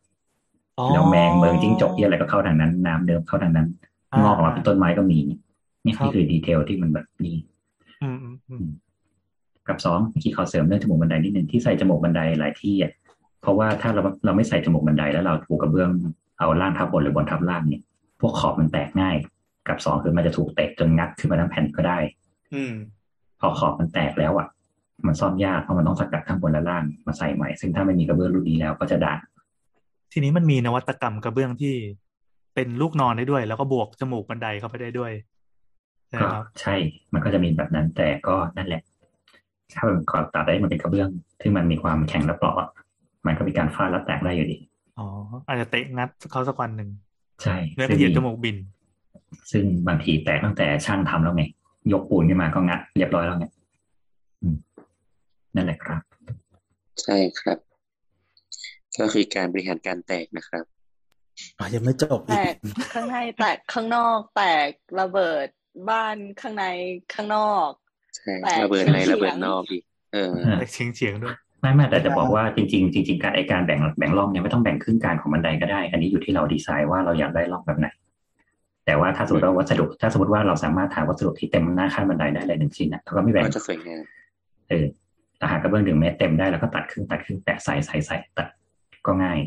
หรือเราจะแบบว่าอยากได้แบบคิ้วซ้ายคิ้วขวาไม่เท่ากันอะไรเงี้ยก็อยู่ที่เราดีไซน์ แต่ถ้าปกติส่วนใหญ่ถ้าจะใช้เป็นกึ่งกลางนั่นหมายความว่าซ้ายกับขวาเราแบ่งด้านมันเท่ากันได้มันตัดง่ายกว่าเพราะช่างเวลาตัดครึ่งแผ่นเนี่ยมันง่าย ถ้าช่างไปตัดแบบมุมแผ่นเนี่ยมันแตกง่าย อย่างเช่นสมมติกระเบื้องแบบเมตรยี่เออเซลเบอร์เมตรยี่สิบเนี่ยครับถ้าเราตัดหกสิบอะช่างมาตัดกึ่งกลางอะมาตั้งตั้งแท่นตัดได้เลยไงปิดแป๊บเดียวแต่ถ้าเราตัดเมตรยี่สิบอะมันมีโอกาสที่อันข้างหนึงมันเป็นเมตรหนึ่งข้างหนึงเป็นยี่สิบ อีกแผ่นเมตรหนึ่งอาจจะหักกลางก็ได้อืมพอเราตัดขอบ เออครับแตกพังอีกเสียดายของ เพราะฉะนั้นเขาก็เลยจะดีไซน์ให้มันทำว่าทำงานง่ายๆ เช่นตัดกึ่งกลางไปเลยใส่หันซ้ายหันขวาให้เท่ากันเพื่อจะได้เอาใส่เศษซ้ายและขวามาใส่ได้ในหนึ่งแผ่นจบใช่ครับไม่เปลืองนั่นนะครับ จริง ๆ เรื่องกระเบื้องเนี่ยมันมันก็เป็นศาสตร์อย่างหนึ่งนะหมายถึงว่าแบบ เวลาทำห้องน้ำทำอะไรเงี้ยมันก็ต้องแบบคิดเรื่องกระเบื้องเยอะเหมือนกันอะไรเงี้ยอืมอืม จริงๆ วันหนึ่งเราอาจจะได้คุยเรื่องกระเบื้องเต็มๆก็ได้นะครับ รอแค่สปอนเข้า ใช่ อันนี้สำคัญเลยครับ อะไรวะเนี่ย รออยู่นะครับ เจ้าไหนก็ได้ไอ้เราพูดต้องจริงขายวิญญาณ คุณกองปุนกาวอะไรก็ได้นะคนมันท้องหิวอะนะมันทำอะไรก็ได้มันโอเค ได้ได้คำถามต่อไปนะครับคำถามสุดท้ายแล้ว ครับผม ขอถามว่าน้ำในคอนโด มีเหมือนคราบฝุ่นปนมากับน้ำแจ้งทางคอนโดแล้วนิติล้างแท้งแล้วยังมีฝุ่นปนมาอยู่ มีวิธีแก้ปัญหาอันนี้แบบยั่งยืนไหมก็เปลี่ยนท่อทั้งคอนโดนี่ตอบแล้วใช่ไหมตอบแล้วใช่ต้องในต้องเรื่องขอของดูนั้นขอดูว่าฝุ่นที่ว่ามันเป็นฝุ่นแบบไหนต้องบอกว่าในขออ่านให้จบก่อนอ่านให้จบอ่าโอเคล่าสุดแก้ปัญหาด้วยตัวเองด้วยการซื้อกรองฝักบัวมาใช้ แต่มันใช้ได้แค่ฝักบัว อ่า แต่น้ำอ่างล้างจานนะอ่างล้างหน้ายังใช้ไม่ได้ครับ เขาไม่ได้ถ่ายภาพมาให้ดูเขาถ่ายภาพแต่ที่ที่กรองเขาไม่ได้ถ่ายภาพน้ำมาให้ดูเราเรามีภาพน้ำไม่ดูครับ พอแต่ตอนนี้มันน้ำปิดกล้องอยู่ เราเลยไม่เห็นภาพน้โอ้นึกว่าน้ำอย่างอื่นเออำว่ายไม่ต้องบอกก่อนว่าปกติน้ำที่น้ำปนเปื้อนในคอนโดมันมีหลายอย่างหนึ่งคือโทษนิติส่วนกลางก็คืออาจจะมาจากนิติส่วนกลางเช่นระบบกรองห่วยน้ำประปาแถวนั้นห่วย เออระบบถังเก็บน้ำห่วย ซึ่งถังเก็บน้ำถ้าเป็นพวกพวกโลหะทั้งหลายแหล่เนี่ยมันมีโอกาสเกิดสนิมได้อะสมมติว่านิติทำหน้าที่ของเขาแล้ว เปลี่ยนทุกอย่างเรียบร้อยแล้วสองคือก็ต้องมาไล่ว่าท่อระบบท่อมันห่วยหรือเปล่า เช่นมันจะมีท่อบางข้อต่อที่มันเป็นเหล็กเป็นอะไรที่มันจะทำให้แบบมีสนิมเกิดขึ้นได้หรือไม่ อย่างที่สองแล้วนะอย่างที่สามคือบางทีในน้ำพวกเนี้ยครับ มันจะมีเขาเรียกว่าสารแขวนลอยต่างกัน เช่นบางที่น้ำมีแคลเซียมสูง พวกนี้จะทำให้มันเกิดตะกรันขึ้นได้ ซึ่งตะกรันรีเวิร์ดเนี่ยมันก็คือไปเกาะตามขอบท่อ น้ำที่ออกมาก็จะเป็นแบบ เป็นคราบขาวๆหรือบางทีที่พอเราใช้ไปสักพักแล้วเราจะชอบแบบเฮ้ยฝักบัวทำไมเป็นคราบขาวๆเต็มหมดเลยว่าขัดไม่ออกเลยนี่คือคราบของแคลเซียมที่อยู่ในน้ำนี่ออกไหมมันเป็นน้ำที่เป็นน้ำผสมหินปูนอะอ๋อไอ้คราบขาวที่เกาะตามฝักบัวที่มันดูเหมือนเป็นรอยเลอะอ่าเลอะจริงๆมันไม่ใช่ซิงค์รอยสบู่อ่าไม่ใช่ไม่ใช่พวกนั้นคือแคลเซียมพวกนั้นคือตะกรันคือหินครับ วิธีแก้นะครับ ลองเอาน้ำส้มสายชูใส่สกอตไบที่เป็นสำหรับขัดพวกผิวโลหะผิวแก้วโดยเฉพาะนั่งถูเล่นไปสักสี่ห้านาทีอะแล้วจะวิ่งเหมือนเดิม หรือที่เขาบอกว่าก็ในครัวเรือนเอาซอสมะเขือเทศไปขัดโลหะซี่ไปลองเล่นดูนะครับ เอาซอสมะเขือเทศบีบไปทั่วกล่องที่เลอะๆของท่าน แล้วนั่งถูสักสี่ห้านาที แล้วดูผลอีกที แล้วเมียเปิดประตูเข้ามาแบบเลือดเต็มไปหมดเลยเออสีแดงเห็นนอกจากจะเป็นคราบแล้วสีเป็นสีแดงด้วยไม่ใช่ ก็คือพวกนั้นก็จะใช้บอกว่ามันจะเป็นกรดอะซิติกอะครับกรดน้ำส้มอ่อนๆเนี่ยมันจะสามารถกัดพวกผิวของปูนที่มันเกาะบนสแตนเลสพวกนี้ได้ เพราะฉะนั้นพวกคราบเก็คราบอ่างคราบอะไรที่มันเป็นสีขาวๆคราบวงน้ำอะไรเงี้ยที่เราชอบเรียกว่าคราบวงน้ำอะนั่นน่ะนั่นเกิดจากการมีหินปูนผสมอยู่ในน้ำซึ่งถ้าจะแก้ปัญหาระยะสำหรับห้องคอนโดอย่างเงี้ย ถ้าสมมติว่าเราทุกอย่างเราไม่รู้แล้วเกิดจากที่อะไรก็ไม่รู้อย่างเงี้ย หาน้ำที่เข้าห้องตัวเองให้เจอครับท่อ และอาจจะซื้อแบบถังเก็บน้ำของส่วนตัวมาเลยก็ได้ พร้อมระบบกรองของตัวเอง ก่อนจะจ่ายน้ำเข้าในห้องทั้งหมด โอ้โหซึ่งวุ่นวายวุ่นวายนะเออวุ่นวายไม่แต่ว่าไร้สาระด้วยไอ้จริงกรองที่เขาซื้อมากรองฝักบัวที่มันต่อตามจุดอะถ้าหาท่อของใต้อ่างล้างหน้าหรืออะไรได้ก็เปลี่ยนใช่นั้นได้ปะใช่ใช่แค่นั้นเลย ก็จริงๆมันก็ง่ายซื้อกว่า ซื้อเขาเดี๋ยวนี้มันมีตัวกรองตัวเล็กหลายตัวครับเช่นเป็นโหลแก้วมาแล้วข้างในก็ใส่เป็นฟิลเตอร์ ซึ่งเราสามารถเลือกได้ด้วยว่าฟิลเตอร์เราจะกันอะไรได้บ้าง เช่นอะอันแรกกันฝุ่นละออง ก็จะเป็นฟิลเตอร์จางหน่อยเป็นพวกทรายอะไรเงี้ยครับถัดไปก็จะมีแบบฟิลเตอร์ที่เป็นแบบพวกซิลิโคนซิลิคอนอะไรเงี้ย ไว้เก็บคาร์บอนในน้ำไว้เก็บรูปรสกลิ่นสีเสียงในน้ำไว้เก็บแบบโลหะหนักในน้ำทำให้มันเป็นระบบน้ำกินอะไรก็ยังได้ กันซึ่งกันกฟนได้ไหมคืเอ้อยเนี่ยคือเราเขาเรียกอะไร กปนการประปาส่วนนครหลวงพ่อหลวงอืมกันทำไมอะกันซึ่งก็คือไม่ให้เขามาเก็บค่านะครับเออก็นี่มกเลยอะไกลมากซึ่งก็จะเหมือนเดิมครับคำตอบอยู่ที่ว่าแล้วคุณมีงบแค่ไหนในการแก้ปัญหาถ้าไม่มีคุณก็ไปซื้อข้อต่อใส่รอบใส่ฝักบัวเหมือนเดิม แล้วก็หาซื้อข้อต่อใส่สายน้ำดีข้างล่างใต้ก๊อกอะครับแค่นั้นแหละ แต่ก็เท่านั้นแหละ อืม นี่น่าจะพอช่วยได้คร่าวๆลองลอง ลองดูตามตามสาเหตุไล่ไปเรื่อยๆครับ ถ้าจากส่วนใหญ่มันไม่ได้แล้วมันเป็นระบบท่อเนี่ย นี่คือปัญหาโลกแตกของคอนโด ระบบท่อเราเป็นจักรวาลอย่างหนึ่งที่เราไม่มีวันได้รู้เลยว่าเขาทำยี่อะไรไว้บ้างคอนโดเราอะ ก็คือมันจะเป็นคอนโดแบบเก่ามากมากแล้วใช่ไหมมันมันเป็นท่อโลหะเอออืมท่อโลหะแล้วก็ เออแต่ว่าตอนนี้ก็คือเปลี่ยนหมดแล้ว มีสนิมไหม ใช่มันเป็นสนิม ตอนนี้ก็คือเปลี่ยนเป็นท่อ PVC หมดแล้ว หมายความว่าน้ำมันมีกลิ่นสนิมเลยปะตอนตอนนี้ไม่มีแล้วครับ เออก็คือเพราะว่าเปลี่ยนท่อแล้ว เปลี่ยนท่อในท่อที่ส่วนกลางอะท่อในช่องชาร์ฟอะ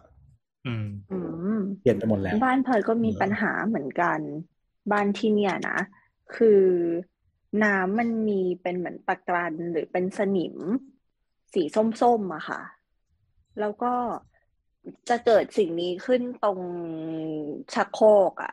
สมมติว่าเวลาไม่ได้อยู่ในบ้านนานๆกลับมาแล้วอะน้ำที่อยู่ในชักโครกมันจะเป็นสีแบบอ้าวเข้าเหใจมือนเป็นเข้าใจสนิมสนิมออกมาอะไรเงี้ย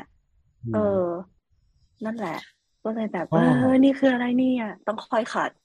เออ แล้วก็มันจะมีเขาเรียกว่าอะไรอะ มันจะมีเหมือนที่เอาไปใส่ในในโถชักเอข้างหลังอ่าอ่าที่อ่าที่เป็นเบาะอะเอเบาะพักเขาเรียกว่า เบาะเบาะพักพักของชักโครกเอออืมก็จะช่วยได้นิดหน่อยไอ้พวก แต่ว่าที่แต่ว่าน้ำในนั้นอะ มันก็เหมือน พวกอะไรพวกตะกอนเลยอะไรมันก็จะตกลงข้างล่างอะนะสุดสุดท้ายก็ต้องมาล้างอะนะอีกทีคืออย่างนี้ของพลอยมันแงะชักไม่โครได้กออกมาไม่ได้คือเขาอะปิดหมดเลยเออเออนั่นแหละก็ต้องล้างบ่อยๆเอา ใช่รู้สึกแบบ เอออะไรเนี่ยซึ่งซึ่งซอยบ้านที่เราอยู่ตอนเนี้ย ก็เป็นคือเป็นตั้งแต่อยู่บ้านละ ก็คือเราอยู่ซอยเดิมใช่ไหมอยู่บ้านแล้วก็มาอยู่คอนโด คือเหมือนมันน่าจะเป็นของกฟนแหละเอ้ยไม่ใช่กฟนกปนแหละ ที่มันที่มันมา เออพพลังอีโบนที่ที่มันมาอะไรอย่างเงี้ยก็คือ แม้แต่เปลี่ยนท่อไปแล้วสีน้ำเรารู้สึกว่ามันเข้มเข้มกว่าน้ำประปาปกตินิดนึงอะ แบบรู้สึกได้อืมรู้สึกได้คือเวลาเปิดน้ำมาเยอะๆแล้วมันจะเห็นสีอะถ้าเปิดนิดเดียวมันจะไม่รู้ ที่เห็นง่ายที่สุดนะ ก็คือวันไหนที่อ่าวันนี้น้ำประปาจะไม่ไหลสี่ชั่วโมงนะครับ ก็ปิดไปสี่ชั่วโมง พอเปิดมาน้ำแรกเท่านั้นแหละอื้อหือยังแดเองอเปิดมาน้ำแรกเลยเหรอครับคนคลักมันข้นมาก ไม่ไม่เคยสังเกตเออขนาดนั้น แต่ว่าคือสังเกตว่าไม่แบรู้บว่าสังเกตเลยโอ้ยโอเคโทษเวลาคือรู้สึกว่าต้องล้างส้วมบ่อยกว่าปกติอะเออ เพื่อเพื่อไม่ให้มันเป็นคราบอะไรเงี้ย ทีนี้บ้าน ที่ที่ที่เราทำเป็นออฟฟิศอะก็คือเป็นเก่าเหมือนกันอืมแล้วก็แต่บ้านเนี่ยเรามีวิธีแก้ก็คือ ไปซื้อกรองน้ำน้ำใช้มาติดตรงทางเข้าบ้าน อืม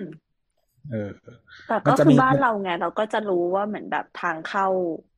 อยู่ตรงไหนอ่าแล้วก็ไปติดใช่ได้ตรงนั้นเนาะแต่คอนโดทำไม่ได้ไงยากอืมจักรวาลน้ำในคอนโด เออแต่ว่าถ้าถ้าเป็นอันนั้นนะมันเป็นบ้านเป็นบ้านไม่ใช่บ้านมันเป็นทาวน์โฮมแต่ว่ามันมันอ่าท่อมันเข้าแยกของแต่ละบ้านใช่ไหมนั้นก็เลยอือฮึมันจะมีกรองน้ำอันใหญ่ๆอะ ซึ่งก็เลือกได้ว่าจะให้กรองอะไรบ้างกรองคาร์บอนกรองเรซินกรองอะไรว่าไป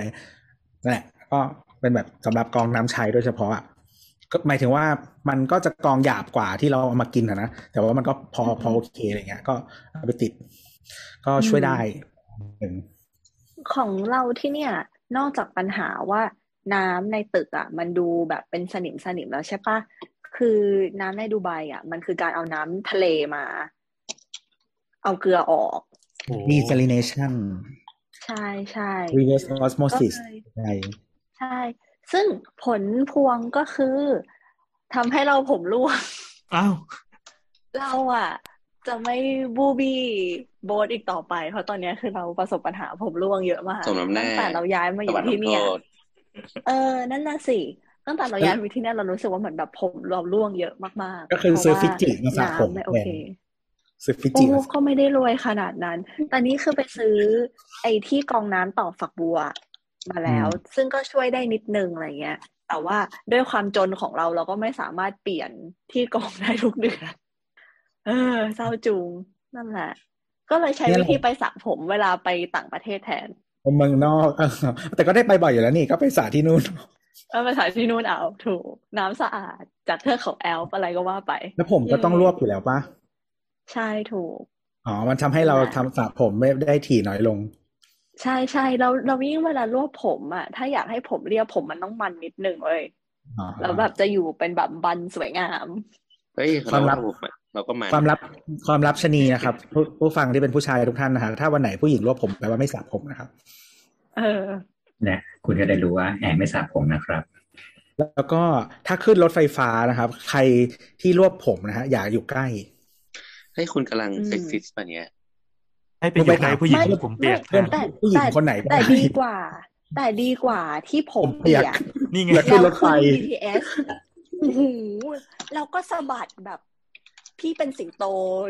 แบบเขาเรียกว่าอะไรอะ เป็นสิงโตทะเลเหรอคะทำไมถึงต้องสะบัดปลายผมมาโดนไม่ดิฉันขนาดนั้นแบบคือเอี้ยวไม่ได้ ก็คือแบบ มันมันแบบโดนน้ำโดนคนอื่นอะไรเงี้ยเราก็อีแล้วใช่ไหมแล้วคือแบบ คือถ้าคือคือสมมติว่า BTS อะถ้าบ้านเขาไม่ได้ใกล้ BTS มากจริง ๆอะผมเปียกของเขาอะต้องเก็บมลพิษมาจากบ้านมันอะเรานั่งมันจะแว้นมอไซค์มา แล้วก็บวกเหงื่อบวกมลภาวะในกรุงเทพ แล้วก็จนกระทั่งขึ้นมาหยดติ่งๆใน BTS อู้เออรวบผมดีกว่า ไม่สระผมแล้วรวบผมเอาปลอดภัยค่ะ ดีกว่านะเราว่า ในระหว่างที่ฟังทั้งหมดเนี่ยมีคำถามเกิดขึ้นว่า แล้วน้ำจะสยายผมทำไมอินเป็นอิน คือต้องการแสดงให้เห็นว่าแต่กูสระผมนะเว้ยเงี้ยเหรอเอออืมใช่ผู้สาวต้องมานั่งเดาอีกเนี่ย อืมอะใช่ตัวจไปริแล้วงนะๆด้วยคเพรับราะคุณน้ำแบบชูตำซับ อืมเอะหมดแล้วคำถาม หมดแล้ว เออช่วงสาระหมดแล้วฮะดีมามากมามอยได้โอเคต่อไปเป็นช่วงเมาส์มอยครับอืมตอนนี้เราจะนินทาน้ำนะครับเพราะว่าน้ำพูดไม่ได้ ไม่สามารถเถียงอะไรได้ มันโดนลุมต่อยอย่างเงี้ยครับเออก็ดีนะ แต่อยู่ต่อหน้านะคือ เห็นชัดๆอะแต่ทำอะไรไม่ได้ เออ อยู่ต่อหน้านี่แหละสนุก ตอนเย็นเพิ่งตีกับผู้รับเหมามาอีกแล้ว วันนี้โบทตีกับผู้รับเหมาอะไร อะมาจากคือเราคืออย่างนี้เว้ยคือเราทำอินเทียที่หนึ่งในเชียงรายคราวเนี่ย เออปัญหาคืออย่างนี้เว้ยคือเขาเป็นผู้รับเหมาที่ลูกค้าหามาให้ ซึ่งเราอะ ก็โอเคก็ไม่มีปัญหาอะไร ก็เมื่อสักสองอาทิตย์ก่อนอย่างเงี้ยก็พาไปดูไซต์อะไรกันเรียบร้อยแล้ว ก็นึกว่าโอเค เขาแบบจะไปคำนวณงานแบบ คำนวณ BOQ มาอะไรเรียบร้อยถูกไหมเพราะมันเป็นเจ้าเดียวที่ลูกค้าหามา คือมันไม่ไม่ไม่มีคู่เทียบเออคืออย่างนี้ปกติโดยทั่วไปอย่างที่เราบอกเนาะว่า เออยิ่งยิ่งมันไม่มีคู่เทียบเนี่ยหมายถึงว่าถ้าถ้าสมมติว่าโปรเจกต์ที่หาผู้รับเหมาเนี่ย ถ้ามันแบบถ้าเราไม่ได้คิดว่าเราจะใช้ผู้รับเหมาเจ้าเดียวเนี่ย การทำ blank BOQ หรือ BOQ ไว้อะก็เป็นเรื่องที่ดีถูกไหมเพื่อไม่เพื่อที่ไม่ให้เข้าแบบไม่เข้าใจเดี๋ยวคอยอีกทีมันทำไมนะ การมายความทำ brand ว่า BOQ มันคือ BOQ คืออะไร อ่า BOQ ก่อนคืออะไร BOQ อธิบายอย่างนี้ดีกว่าคือใบใบประเมินราคาของอาคารหลังเนี้ย สมมติเราออกแบบอาคารหลังเนี้ย มันก็จะมีราคากลางขึ้นมาเอ้ยไม่ใช่ราคากลางราคาที่เขาจะใช้ก่อสร้าง ซึ่งอันนี้โดอยอกที่จากในออกจากผู้รับเหมาเอง ไม่คือคืออธิบายเบื้องต้นก่อนสมมติว่าเราจะอ่าทำอาคารเนี่ยก่อนเราจะเซ็นสัญญาผู้รับเหมาเนี่ย สิ่งที่ผู้รับเหมาจะต้องให้เราอะก็คือ BOQ เออ เพื่อที่เราจะได้รู้ว่า อาคารหลังเนี้ยมันราคาเท่าไหร่จริง ๆ และมีปริมาณเนี่ยปริมาณงานในโครงการเท่าไหร่ เช่น กระเบื้องกี่ตารางเมตร สุขภัณฑ์กี่ชิ้น คิดออกไหมมันจะต้องถูกระบุไว้ใน BOQ นั้น แบบประเมินราคาอะแบบประเมินราคาแบบละเอียดละกัน อ่า อย่างนี้เข้าใจเนาะอะอืมเข้าใจละค่ะคราวนี้คราวนี้ เออด้วยความที่มันเป็นโปรเจกต์เล็กแล้วปกติอะถ้าเป็นโปรเจกต์เล็กมากๆอะไรเงี้ย ถ้ายิ่งแบบไม่มีแบบผู้รับเหมาหรือแบบหมายถึงว่าไม่ไม่มีผู้รับเหมามาแข่งขันราคา แล้วก็หรือว่าเจ้าของเขาหางานมา หาผู้รับเหมามาอะไรเงี้ยส่วนปกติก็จะไม่ไม่ค่อยทำ BOQ กลางเท่าไหร่ แต่อันนี้ก็ขึ้นอยู่ที่เราอะตกลงกับเจ้าของด้วยนะ ว่าจะมี BOQ กลางหรือเปล่า โอเค อันเนี้ยเราก็ไม่ได้ไม่ได้คุยกับเจ้าของไว้อะไร ไว้กับตรงเนี้ย ซึ่งเราก็คิดว่าโอเคเจ้าของหามา แล้วก็คิดว่า โอเค ผู้รับเหมาอะจะเข้าไปดูแล้วดูปริมาณงานบลาบลาบลาแล้วก็ จะประเมินราคามาเลยคิดออกไหมแล้วเราก็อาจจะมานั่งเช็คเฉยๆว่า ที่เขาให้มามันถูกต้องหรือเปล่าอะไรเงี้ยหรือว่าเราก็อาจจะมานั่งเช็คว่าปริมาณงานที่เขาทำมามันถูกต้องหรือเปล่าอะไรเงี้ยก็ก็คือแค่เนี้ยปกติปกติเราก็จะทำประมาณนี้เนาะถ้ามันเป็นงานเล็กมากๆ คราวนี้ปรากฏว่า ผู้รับเหมาก็แบบ เราถามว่า เออแบบแบบ BOQ ถึงไหนแล้วครับอะไรเงี้ยเขาก็บอกว่าอ๋อยังไม่ได้ทำก็นึกว่าโบสจะทำ BOQ ให้เขาเออ เราก็บอกว่าแบบเออพี่แบบปกติมัน ถ้ามันมีผู้รับเหมาเจ้าเดียวเขาก็ไม่ค่อยทำกันประวัติพี่อะไรเงี้ยคิดออกไหมอ่าหมายความว่าสถาปนิกจะไม่ได้เป็นคนที่รับงาน BOQ ใช่ไหมอยู่ที่สัญญา แต่ว่าด้วยสัญญาที่เราทำกับลูกค้ามันไม่ได้ทำอ่าเออ แล้วเขาก็โอเคเขาบอกว่าอ้าวเหรอแบบปกติเนี่ย เวลาพี่ทำงานเนี่ยนะเออมันจะต้องมีสถาปนิกทำ BOQ ทำ ราคาอะไรมาให้พี่แล้วพี่ก็มาเกาะแค่ตัวเลข อืมคิดออกไหมเหมือน เหมือนเขาก็ดูว่าเราอะทำราคามาเท่าไหร่ แล้วเขาก็จะแบบ อาจจะบวกลบกำไรนิดนิดๆหน่อยหน่อยๆอะคิดออกไหมอืม เออ นั่นแหละ เราก็บอกว่า เออพี่แบบ มันก็ไม่ได้เป็นอย่างนี้หรือเปล่าครับอะไรอย่างเงี้ยเราก็พูดอย่างเงี้ยเนาะเขาก็บอกว่าเขาก็แบบรอแบบเนี่ยพี่ปกติพี่ไปทำงานกับของรัฐนะมันต้องมี BOQ มาให้แบบนี้แบบนี้เลยอะไรอย่างเงี้ย อืม เราก็บอกว่า เออ มันไม่เหมือนกันมันเอกชนอะไรอย่างเงี้ยอะก็คุยกันนู่นนี่นั่น ก็เหมือนเขาก็จะไม่ยอมทำอะเขาก็บอกว่า โอเค โอเค พี่ทำก็ได้ แต่ถ้าพี่ทำมาแล้วพี่ไม่ได้งานอะ น้องต้องจ่ายค่าแบบประเมินราคา แบบคนประเมินราคาให้พี่ เออ ซึ่งเราก็แบบ อันว่าอันนี้คือเขาพูดกับเราไม่ได้พูดกับโอเนอร์ พูดกับเรา ใช่ เออ บอกเราที่เป็นแบบเตอร์ปาร์ตี้ว่าเออถ้าพี่ไม่ได้งานอะ น้องต้องจ่ายค่าคนทำบีโอคิวให้พี่เอออันนี้แปลกละ เราก็คิดในใจทำไมกูต้องจ่ายเงินให้มึงวะเออทำไมคุณต้องจ่ายเงินให้มึงวะในเมื่อในเมื่อมึงแบบ มึงเวลามึงจะพิชงานมันก็ต้องมีต้นทุนใช่ไหมแต่อันนี้คือแบบ กูจะไม่เสียต้นทุนอะไรเลยอะถ้ากูไม่ได้งานอย่างน้อยกูก็ต้องแบบเสมอตัว อืม เออเราก็บอกว่าเฮ้ยพี่แต่ปกติเนี่ย มันก็ไม่ทำกันนะอะไรเงี้ยคือเราเราก็ทำงานมา เราก็ไม่ค่อยเจอที่ทำกันมาอะไรเงี้ยแล้วก็บอกเออไม่มีอะไรเงี้ยเขาก็เลยบอกว่า เออ แบบงั้นพี่ขอแบบอนุญาตแบบ พี่ขออนุญาตแบบ ถือว่าพี่สอนละกันเนาะอะไรเงี้ยขอ educate อะเออแบบพี่ขอ educate ละกันว่า เนี่ย ปกติอะน้องก็ต้องทำอันนี้ให้พี่อะไรเงี้ยครับแบบ อืม แบบคนเรามันก็ไม่แน่นอนว่าเนาะว่ามันจะได้งานไม่ได้งานอะไรเงี้ยแล้วก็คิดในใจทำไมกูต้องรู้ด้วยวะเออ นั่นแหละ ก็เลยเถียงกันแต่เราก็รู้สึกว่าแบบ เชื่อทำไมต้องมาแบบ educate กูด้วยวะ คือคือเหมือนยังไงเขาก็จะบีบคอให้เราอะจ่ายเงินค่าทำ BOQ ให้เขาให้ได้อะไรเงี้ยผมว่าอืมขออนุญาตเทศนะครับหยิบคือตลับปัดคือเราแป๊บคืออย่างนี้เราเราเข้าใจนะ การทำแบงก์ BOQ มันก็ใช่ แต่ว่าเราเรารู้สึกว่าเขาเหมือนแค่แบบ อยากอยากได้งานอะแต่แบบถ้าเกิดกูไม่ได้งานกูต้องไม่เสียมึงก็ต้องจ่ายให้กูอะคิดออกไหม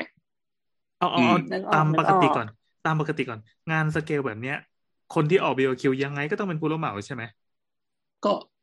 ถ้าปกตินะ ปกติก็ผู้รับเหมาคือยังไงยังไงผู้รับเหมาก็ต้องทำ BOQ ของเขามาชุดหนึ่งอยู่แล้วคิดออกไหมปกติอะเราจะทำ BOQ เราเราให้เจ้าของถูกไหมแล้วก็เอาให้เจ้าของอืมเพื่อให้เขาอะเช็ค เอาไว้เช็คราคาคิดออกไหมแต่มันสมมุติคือคนละว่าอันกับอ่าหมายความว่าถูกสถาปนิกอะดีไซเนอร์ออกหนึ่งชุด แล้วก็ผู้รับเหมาออกอีกหนึ่งชุดเงี้ยเหรอเออปกติโบทจะทำอย่างนั้นนะก็คือให้มาเทียบกัน อืมคิดออกไหมครับ เทียบหมืเทียบกันหมืเพื่อสมอะมติว่าไรครับอ่าเหมือนสมมติพี่แอนเนี่ย เราเราคุยกันแล้วเออโบทออกแบบร้านให้พี่แอนเนี่ยสมมติอ่าบ้านมันราคาสองล้าน สมมติว่าอืม BOQ ที่โบทออกให้อะสองล้านอะพี่แอนก็จะรู้แล้วว่า อันนี้คือราคากลางของโครงการที่ข้าพเจ้า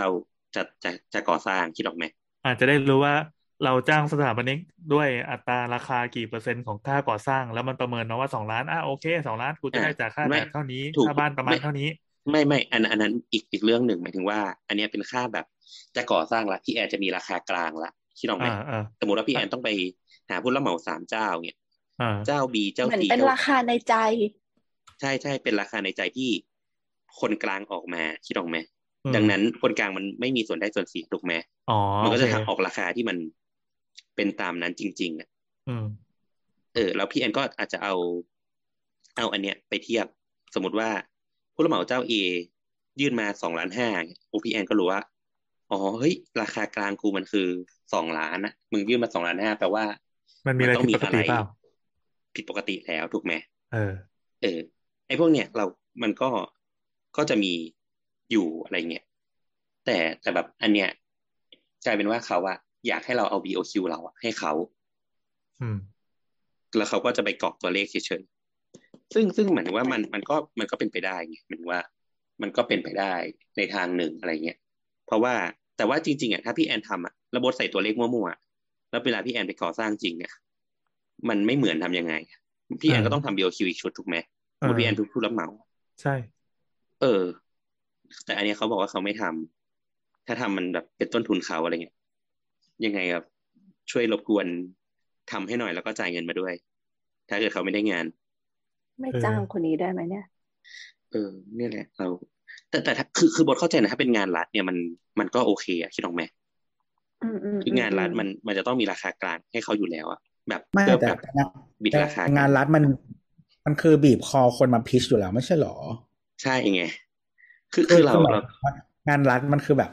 เขาเรียกว่าอะไร กดคนที่มาแบบพิชงานอยู่แล้วอะ อืมอืมอืมเออนั่นแหละแล้วก็แบบอะเราก็บอกเราก็อธิบายนู่นนี่นั่นเขาก็แบบ เออแต่นู่นนี่นั่นอะอะไร เราก็บอกโอเค แล้วเราก็บอกอะแล้วสรุปพี่จะทำไม่ทำอะไรเงี้ยเขาบอกอะทำก็ได้อะไรเงี้ยเราก็บอกอะเราบอกว่าเอองั้นก็ไปหามา ไปไปคุยเรื่องราคา BOQ มา แบบเท่าไหร่อะไรเงี้ยอะจ่ายก็ได้ก็ไม่ได้ตีเรียดก็จะได้จบจบๆเนี่ยมันก็คงไม่กี่พันหรอกอะไรเงี้ย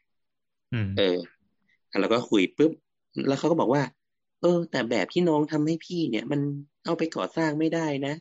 นู่นนี่นั่นมันไม่ใช่แบบที่เอาไว้แบบก่อสร้างจริง ๆ อะไรเงี้ยเราก็เลยถามเขาว่า ไม่ก่อสร้างจริง ๆ ไงพี่อะไรเงี้ยเราก็บอกว่า แบบที่เราทำให้เนี่ย ก็คือมีสเปค มีระยะมีทุกอย่าง ที่เอาไว้แบบคำนวณ BOQ ได้หมดแล้วอะไรเงี้ยทำไมถึงทำทำก่อสร้างไม่ได้เขาก็บอกว่านู่นนี่นั่นเราก็แบบพยายามแบบชี้ชี้ให้เห็นว่าอะพี่เปิดหน้าเนี้ย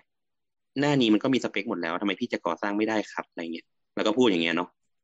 เขาก็แบบแบบบ่ายเบียงบ่ายเบียง สรุปคือเขาก็แบบเหมือนตอบไม่ได้เขาก็เลยบอกว่า เอาจริง ๆ ก็คือหมายถึงว่าเขาอะเป็นเหมือนนายหน้า คิดคิดออกไหมเหมือนว่าหางานมาแล้วก็ไปหาซับมา คือตัวเองไม่ได้ไม่ได้รู้แบบหรอกแต่สมมติว่า สมมตินะสมมติว่ามีมีเคาน์เตอร์ห้าตัวสามแสนเนี่ยอืมราคากลางมันสามแสนละเขาก็อาจจะบอกว่า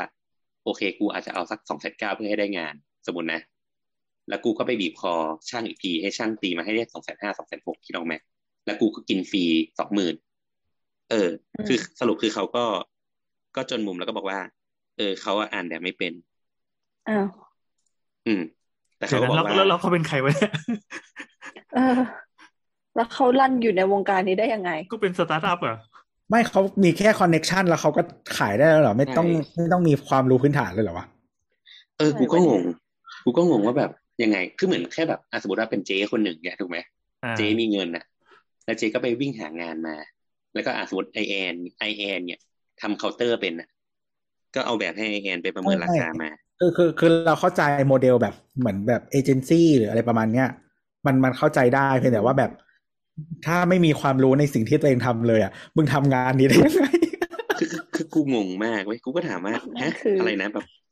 ทำแบบแบบอ่านแบบไม่เป็นหรออะไรเงี้ยแล้วคือเดินมากระซิบอย่าให้พี่สอนนะน้อง เออเออแล้วแบไม่บมีการบอ educate เราก่อนด้วยประเด็นบอกเรายู่ว่านี่ยแบแหบละเอออย่าแบบ พี่ขออนุญาตสอนนะอะไรเงี้ยเขาก็แบบปกติมันต้องทำงานอย่างนี้นะอะไรเงี้ยแบมึบงยังจะที่กล้าน้องสอนทำมันเหรออะไรอย่างเงี้ยที่น้องขอบทำคุณมันไม่นะครับมืออาชีพเลยเงี้ยเราก็เชียร์เอามึงลั่นกองลบกับกูแล้วทีนี้เออดีว่ะ เออ คือคือเราไม่ได้มีปัญหากับผู้รับเหมานะคือปกติเราใจดีมากๆอะไรเงี้ยเราเป็นคนที่แบบใจดีมากๆอะไรเงี้ยใจดีกับใครพี่โอกับผู้หญิงอะไรวะเนี่ย ไม่ใช่สิหมายถึงว่ากับกับทุกคนอะไรเงี้ยกับ ผู้รับเหมากับอะไรเงี้ยไม่ค่อยอยากจะมีเรื่องอะคือเราเข้าใจว่าทุกคนมันต้องกินต้องใช้ต้องมีกำไรอะไรเงี้ยแล้วก็พยายามจะ balance อะไรเงี้ยอ่าแต่เราแบบรู้สึกว่าแบบอันนี้มันไม่น่ารักอะใช่ไหมมันเหมือนคนที่แบแล้บวบอกพร้อมจะแล้วบเอาอกอย่างเดียวเออแต่ไม่ว่าแบบพร้อมจะเอาแต่ไม่พร้อมเสียอะไรเลย พร้อมจะเอาก็เตรียมถุงยางมาด้วย ใช่อะไรวะเนี่ยเออนั่นแหละ ก็เลยก็เลยหงุดหงิดก็เลยทะเลาะกันก็เลย ไม่เชิงทะเลาะก็แบบ ก็เลยเออเออแม่งแบบหงุดหงิดอะไรเงี้ยก็เลย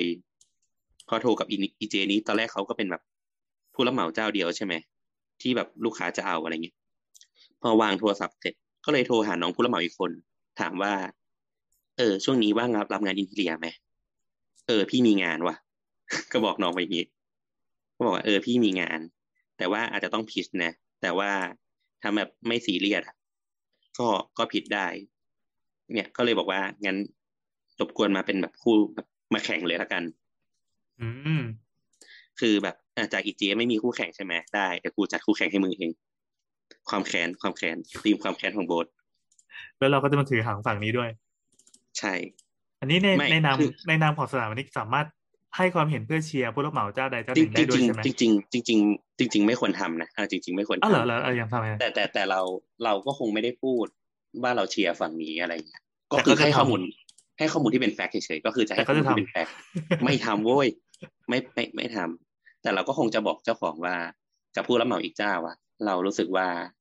เรามี conflict ด้วยอะไรเงี้ยเราทำคงทำงานกับเขาได้ไม่ดีอะไรเงี้ยอันนี้ไม่เชียร์เลยวะนี่ก็เชียร์แล้วนะอ้าวไม่ได้เชียร์เราโจแค่มบอกตีว่าโจมตี candidate ด้วยอะเออมัน discredit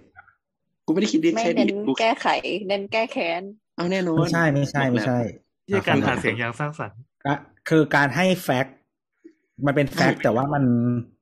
คือแฟกต์มันไม่ได้แปลว่าโอเคเสมอไปเนอะปะมันไม่ได้แปลว่าแบบไม่ทำลายเนอะกูให้แฟกต์กูให้แฟกต์จริง ๆ กูแค่บอกว่าอะกูกูคุยกับเขาละกูมีปัญหาอะไรบ้าง กูกูผิดตรงไหนเนี่ยกูให้แฟกต์จริงก็ถ้าเป็นกฎหมายประเทศเนี้ย ความถ้าความจริงฟ้องหมิ่นประมาทถ้าไม่จริงฟ้องพรบ.คอมอะแค่ดี ถ้าจริงฟ้องหมิ่นประมาท ถ้าไม่จริงฟ้องนำเข้าความเท็จสู่ระบบคอมพิวเตอร์ๆอะเอาเป็นว่าเอาเป็นว่ากูรู้สึกว่าอะกูทำงานกับเขาไม่น่าจะราบรื่น รู้สึกว่ามี biasอ๋อ ถ้าแต่ถ้าพี่ถ้าลูกถ้า owner บอกว่า ถ้าพี่จะใช้ผมต่อไป ไม่เอาอีนี่ ไม่ปัญหาคือประเด็นเดียวก็คือโอนเนอร์เป็นเพื่อนกูไงอืมถ้ามึงจะใช้อีกูต่อไป เอาอีนี่ออกไป ใช่ สรุปคือเออเขาเลิกแค่จากนั้นกูแหละแทนเออ ไม่เป็นไรมึงต้องเขาต้องเสียฟรีให้มึงแล้วเพราะมึงทำงานไปแล้วอ้าวแน่นอนเขาคือเขาเสียฟรีให้กูแล้วไงแต่กูก็ใช่ไงแค่ม่อยาก็ได้ไงเดนี่ไงก็นั่นไงก็เพราะฉะนั้นเพราะฉะนั้นถ้าเขาเลือกไม่เอามึงอะ มันมันมีมันมีซังคอสไง ใช่ เพราะฉะนั้นในในคือแบบว่าเวลาคิดทางเศรษฐศาสตร์ก็คือมันคุ้มกว่าถ้าจะใช้งานมึงต่อไปแล้วเปลี่ยนผู้รับเหมา เนี่ยมึงทำให้ตัวเลือกที่มันแบบไม่ไม่ ไม่เท่าเทียมกูบอกแล้วว่า พี่พี่ก็บอกว่ากูบอกแล้วไงพี่จะเอาแบบเอาสันติภาพหรือเอาสงคราม มาแล้วกูลั่นกองรบเราไอ้เฮียอืมไม่ไม่พี่จะเอาใช่กับโบสเหรอเนี่ยครับ พี่จะเอากับโบสเอเหรออไม่เอากูไม่เอากับอีท่านี้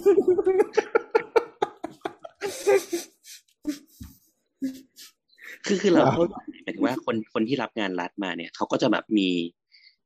มีไอเดียประมาณเนี้ยคือเราเข้าใจนะมีความเพซิระกงนแซกต้องลูกล้อลูกชนไม่หมายถึงว่าเขาอะเขาทำทำงานงานรัฐมาไงเขาก็จะรู้สึกว่า มันจะต้องมีอันนี้อันนี้ให้เขาอะไรเพราะว่ามันคนละสเกลกันมันเทียบกันไม่ได้ ใช่ไงเขาก็บอกว่าพี่ขออนุญาตเออแบบสอนนะน้องงานงานรัฐสร้างศาลาขี้หมูขี้หมา มันก็ไม่ใช่ทำแบบนี้อยู่ดีแหม่มึงจะเทียบอะไรกัน เนี่ย แล้วก็แบบพี่ขออนุญาตสอนนะ แบบน้องอาจจะไม่รู้อืม สอนเลยค่ะ เดี๋ยวกูเปิดให้คุยกับกำแพง นี่แหละก็เป็นแบบตรีมดราม่าโบสวันนี้ ตีกันตีกันแล้วแต่เราก็เราก็ใจเย็นแล้วนะเราก็อธิบายเขาแบบพี่มันไม่ใช่อะไรเงี้ยเออแล้วเราก็บอกเขาเขาก็บอกว่า โอเค พี่นัดคนแบบ คนประเมินราคาให้แล้วอะไรเงี้ยเออเดี๋ยววันจันทร์ว่างไหมอะไรเงี้ยเราก็บอกว่า อะได้ แต่ว่าเอาเป็นว่า ไม่เอาแบบมานั่งหนึ่งใหม่นะคืออ่านแบบมาก่อนมาคุยกัน ไม่เข้าใจตรงไหนค่อยคุย ไม่เอาแบบมานั่งหนึ่งสองสามสี่ไม่เอาเสียเวลาเราก็พูดอย่างเงี้ยก็บอกเขาว่า เออถ้าแบบไม่ไม่อ่านแบบมาแล้วมาถามแบบ มาถามหน้างานอะ ก็ก็ไม่ต้องเสียเวลาอะไรเงี้ยอืม ในแบบมันมีทำไมไม่บอกแล้วทำไมไม่บอกว่าแบบละเอียดมากอยู่แล้ว อืม แล้วก็บอกว่าเป็นก็ต้องรู้แล้วก็บอกว่าในแบบมันเขียนหมดแล้ว แล้ววันนั้นน่ะที่เราไปดูไซต์ด้วยกันน่ะ คือเขาเอาเหมือนเอาช่างไปด้วยอะ เหมือนช่างที่ทำเฟอร์นิเจอร์ไปด้วยอะไรเงี้ยเหมือนก็เราก็อธิบายให้ช่างฟังเนาะช่างก็บอกอ๋อเข้าใจเข้าใจตามนี้เลยอะไรเงี้ยเขาก็บอกว่าไม่ได้ติดอะไร เออมีเจ เนี่ย ทุกคนอาจจะคิดว่าบทบทอะไร นี่แหละครับ สิ่งที่บทต้องเจอแต่ละวันโถเฮ้ยแต่เราว่าพี่พี่โอน่าจะตีกับผู้รับเหมาเดือดกว่าเราเหมือนจะน่าสงสารเลย ก็ไม่หรอกมันเป็นส่วนหนึ่งของงาน อืม แต่เราว่าพี่ผู้รับเหมาพี่โอน่าจะกวนตีนกว่า เพราะว่าพี่โอเป็นตัวตีนเขาด้วยไงล่ะ อันนี้ไม่รู้ละเออแต่แต่ก็นั่นแหละนั้นอันนี้เบก็รอดูน้ำมันต้องการผลงนเมาอะไรสักอย่างแต่ว่าน้ำมันไม่สามารถพูดได้อะน้ำมึงเมาไหมคือคืออย่างนี้ดูเว้ยคัเรานปากเราคันปากคือเราคือบางทีเราเข้าใจนะว่า เขาก็ต้องทำงานทำการถูกไหมล่ะเขาก็ไม่ได้อยากจะทำงานฟรีอะเออแต่เราก็รู้สึกว่าบางทีมันก็คนละพาร์ทกันนะอืม อืมครับนั่นแหละ ไม่แล้วทำไมเขานไม่เดี๋ยวก่อนเดี๋ยวก่อนก่อนที่มันจะมีคู่เทียบอะในเมื่อเขาเป็นคนที่ลูกค้า recommend ทำไมเขาถึงคิดว่าจะเป็นงานฟรีวะใช่ใช่คือกูก็งงว่าแบบ แล้วแบบมึงจะเทียบกับใครอะที่บอกมึงก็ทำราคามาเลย แล้วก็ถ้าราคาแบบมันเกินอะไรเงี้ยถือว่าแบบกูมา recheck อีกทีอะก็จะได้ตามนั้นถูกไหมก็คือไม่ต้องทำสองรอบอะก็คือเราแค่นั่ง recheck อะไม่เขาอยากกดเครื่องคิดเลขไง วิธีทำงานของเขาอะ ไม่รู้เลยว่ะคือกูไม่เข้าใจอะคือกูรู้สึกว่า เอาแบบพูดแบบ พูดแบบตรงไปตรงมา วิธีเนี้ยคือเขาได้กำแบบเขามีโอกาสได้กำไรเยอะมากๆมากกว่าเยอะเลยอะคิดออกไหมอืมเออแล้วก็บอกว่า แล้วก็บอกว่าเออพี่อะพูดจริงๆนะพี่วิธีเนี้ยพี่ได้โอกาสทำงานเออแบบพี่ได้โอกาสได้กำไรเยอะกว่าด้วยซ้ำอะไรอย่างเงี้ยเขาก็บอกว่าเฮ้ยพี่เป็นคนแบบ ไม่ขี้โกงหรอกไม่เกี่ยวกับโกงไม่โกง เกี่ยวกับว่าพี่ดูแบบไม่เป็นปัญหาแต่ปัญหาคือมึงดูแบบไม่เป็นก็แล้วเลยมึงก็บอกว่าไม่ทพี่ขอสอนนะคะมันไม่เกี่ยวกับอืมโกงไม่โกงเพราะเวลาชาร์จเงินลูกค้า ลูกค้าก็จ่ายเท่าที่เขาพอใจจะจ่ายอยู่แล้วอะใช่ใช่เออ แล้วแบบปัญหาคือไอ้คนทำ BOQ ที่เขาจะเรียกมาทำเนี่ย เป็นวิศวกรไงแล้วกูก็ถามเขาว่าอ้าวพี่เราวิศวกรนะเขาตีราคา ราคาราคาอินทีเรียเป็นเหรอเออราคาของอินทีเรียที่มันเป็นของตกแต่งของเฟอร์นู่นนี่นั่นเขาทำเอาจะไปหาเขาไปหาอะไรจากไหน เออ คือกูก็งงไงคือคือมันมันงานแบบงานบิวมันน้อยอะคิดออกไหมมันเป็นงานอินทีเออเหมือนงานงานงานแบบก่ออิฐฉาบปูนมันน้อยอะก็เลยงงว่าแบบ แล้วพี่จะเอาเอาเอาวิศวกรมาคำนวณแล้วมันจะคำนวณได้ไหมเนี่ยอืม แล้วเราก็ถามว่าอ้าวแล้วปกติพี่แยกชิ้นส่วนยังไง เขาบอกว่าปกติไอ้ที่ไอ้ไอ้ที่เขาจนแต้มนะเขาก็บอกว่าปกติสมมติว่า มีแบบมาเขาก็ส่งให้แบบซับอะคิดออกไหมส่งให้ซับแล้วซับก็ตีราคามา คือเขาก็ไม่รู้อะไร ก็คือหน้าที่ก็คือแค่ส่ง ถ้าเกิดราคาไม่เกินทำได้ตามแบบก็โอเค อืม นี่แหละครับ แต่มันทำงานกับรัฐได้เนี่ยอย่างเงี้ย เพราะว่ามันตรวจมันก็มีราคาแล้วก็ตรวจตามอ้นี่แค่นั้น ใช่ใช่ใช่ก็คือก็คือถ้าเขาทำเป็นอะแบบ private owner แบบส่วนใหญ่มันจะยาก ใช่เขาก็เลยแบบ เนี่ยเขาก็เลยแบบรีควายให้กูต้องทำสิ่งเนี้ยอืมกูก็เลยถามว่าหน้าที่กูเหรออืมแต่ก็กูไม่ได้พูดอย่างนี้นะกูพูดสุภาพอะนะใช่แต่พี่ผมไม่เคยทำนะแบบเนี้ย แต่ถ้าเป็นตัวตัวอาจจะบอกว่าหน้าที่กูเหรอบ้าแล้วก็เวลาคุยอย่างเงี้ยกูก็ไม่พูดแบบนั้นหรอกใช่เรื่องกูเหรอมีอะไรใช่ไหม ก็พูดดีๆ อืมพูดดีว่าปีศาจใช้เรื่องเรื่องกูเหรอไม่ก็บอกว่าไม่ใช่หน้าที่เราอะไรอย่างเงี้ย เจ้านายกูกูจะพูดอย่างนี้เลย เวลานายโยนงานมา แล้วบอกว่าให้ทำวันนี้ บอกไม่ทำนายก็ถามว่าคิดว่าไม่ใช่หน้าที่เธอเหรอ ใช่ไม่ใช่หน้าที่ผมอือฮึให้คนอื่นทำเจ้านายก็เลยยอมแพ้ ยอมดิ เออ นั่นแหละ นั่นแหละ ก็เลย ก็ไม่รู้ว่าเดี๋ยววันไม่มันวัมันจันทร์มันเขาเคยมันเคยมีมันเคยมีแต่ว่า อันนี้หมายถึงว่าเราไม่มันไม่ได้คุยกับคนอื่นแบบว่าอย่างเจ้านายอย่างเงี้ยทำเราก็บอกว่าแบบเอ้ยเคยทำให้แล้ว แต่ว่าเป็น favor ถ้าให้ทำอีกคือไม่ใช่ favor ไปเรียกไปเอาเจดีมาดู อืม อืมไปเอาเจดีมาดูไม่ใช่งานกู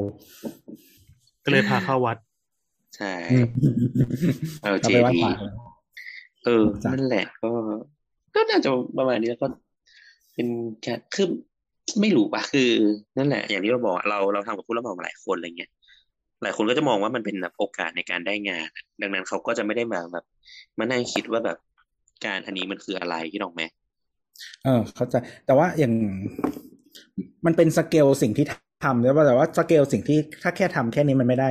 โดยปกติแล้วอะมันไม่ได้ใช้พลังงานเวลาเยอะใช่มึงมันใช้เวลานิดเดียวเองเออ คือหมายถึงว่าถ้า มันเป็นพิชชิ่งก็จริง แต่ว่าสเกลของสิ่งที่ทำเพื่อพิชชิ่งอะมันไม่ได้แบบว่ายิ่งใหญ่ใช้ใช้แมนอาร์แบบเยอะมากอะไรเงี้ยอาจไม่จะแต่คือเขากูเข้าใจว่าเขาเขาไม่มีเขาไม่มีหลังบ้านนะที่หรอกไหมโน้ตเข้าใจเขาเข้าใจแต่หมายถึงว่า หลักการปกติแล้วอะถ้าเป็นคนรับเหมาทั่วไปที่ทำงาน ใช่ใช่ใช่เออ มันไม่ได้ใช้แมนเอาเยอะอะไรอย่างงี้ ถูกถูกปกติกูส่งผู้ให้ผู้รับเหมาที่กู ดีลด้วยบ่อยๆใช่ไหมเขาก็บอกว่าอ๋อได้ครับเดี๋ยวทำให้ อืมไม่แล้วแต่เราคือเราจะต้องถามเขาก่อนนะว่าแบบเออพี่งานนี้มันแบบมีมันมีมีพีซหลายเจ้านะจะแบบถ้าพี่พร้อแบมบอยากทำไหมอยากโอลอเคงเอไหมออยากลองแบบ โอเคไหมอะไรเงี้ยแล้วก็อืมโอเค อืม ก็เลยแบบ อืม ไม่ไม่ค่อยเข้าใจอะไรก็คงเป็นสิ่งใหม่ ๆ ที่เราต้องมาเรียนรู้ที่จังหวัดเชียงรายมัน อืม ว่าตีใครได้บ้างใครเออตีอย่าแบบอย่าหาว่าพี่สอนนะอะไรเงี้ยอืมจ้ะแต่มาให้นี่น้ำครับเมาก็ไม่มีไม่มีอะไรเมาเลยน้ำมันพูดเอไม่อได้น้ำไม่มีอะไรเมาส์หรอกน้ำพูดไม่ได้ น้ำคันปากมากเลยนะจริง ๆ นะมึงพูดได้นะกูอยากรู้ว่าที่สิงห์บุรีเป็นยังไงบ้างมึงสามารถพิมพ์มาแล้วเดี๋ยวกูก็จะอ่านก่อนอื่นน้ำต้องเปิดไมค์ก่อนมึงพิมพ์มาได้นะเดี๋ยวกูจะอ่าน คือคือคือขยับปากพูดคือไม่รู้ว่าคนอื่นไม่ได้ยิน อันนี้ไม่เกี่ยวกับโลกละ มันเป็นเออกรรมไว้ที่กินเนื้อเยอะเป็นแบบน้องๆเนื้อมาหลอกหลอนที่คอพี่แอนมีอะไรจะอวดไม่มีนี่เดี๋ยวเดี๋ยวค่อยอวดเดี๋ยวค่อยไม่มีเว่าอย่าอะไรจะนะบอกว่าอะไรนะอ๋อ นี่น้ำโยโชว์อะไรใส่ๆคือน้ำบอกว่าช่วงที่เป็นโควิด อะ ก็คืออ่านนิยาย เล่มละสามร้อยหน้าใช่ไหมอ่านได้วันละเล่มครับ ก็ดูเป็นอืมเป็นชีวิตที่ดีอะไม่ต้องไปเฝ้าร้านยงร้านเหมือนยาปิดเทอมตอนประถมอะไรอย่างเงี้ย ที่อ่านนิยายวันละเล่มอะเออที่แบบมันมีเวลานั่งอ่านไปเรื่อยๆไม่ต้องทำอะไรเลยอะ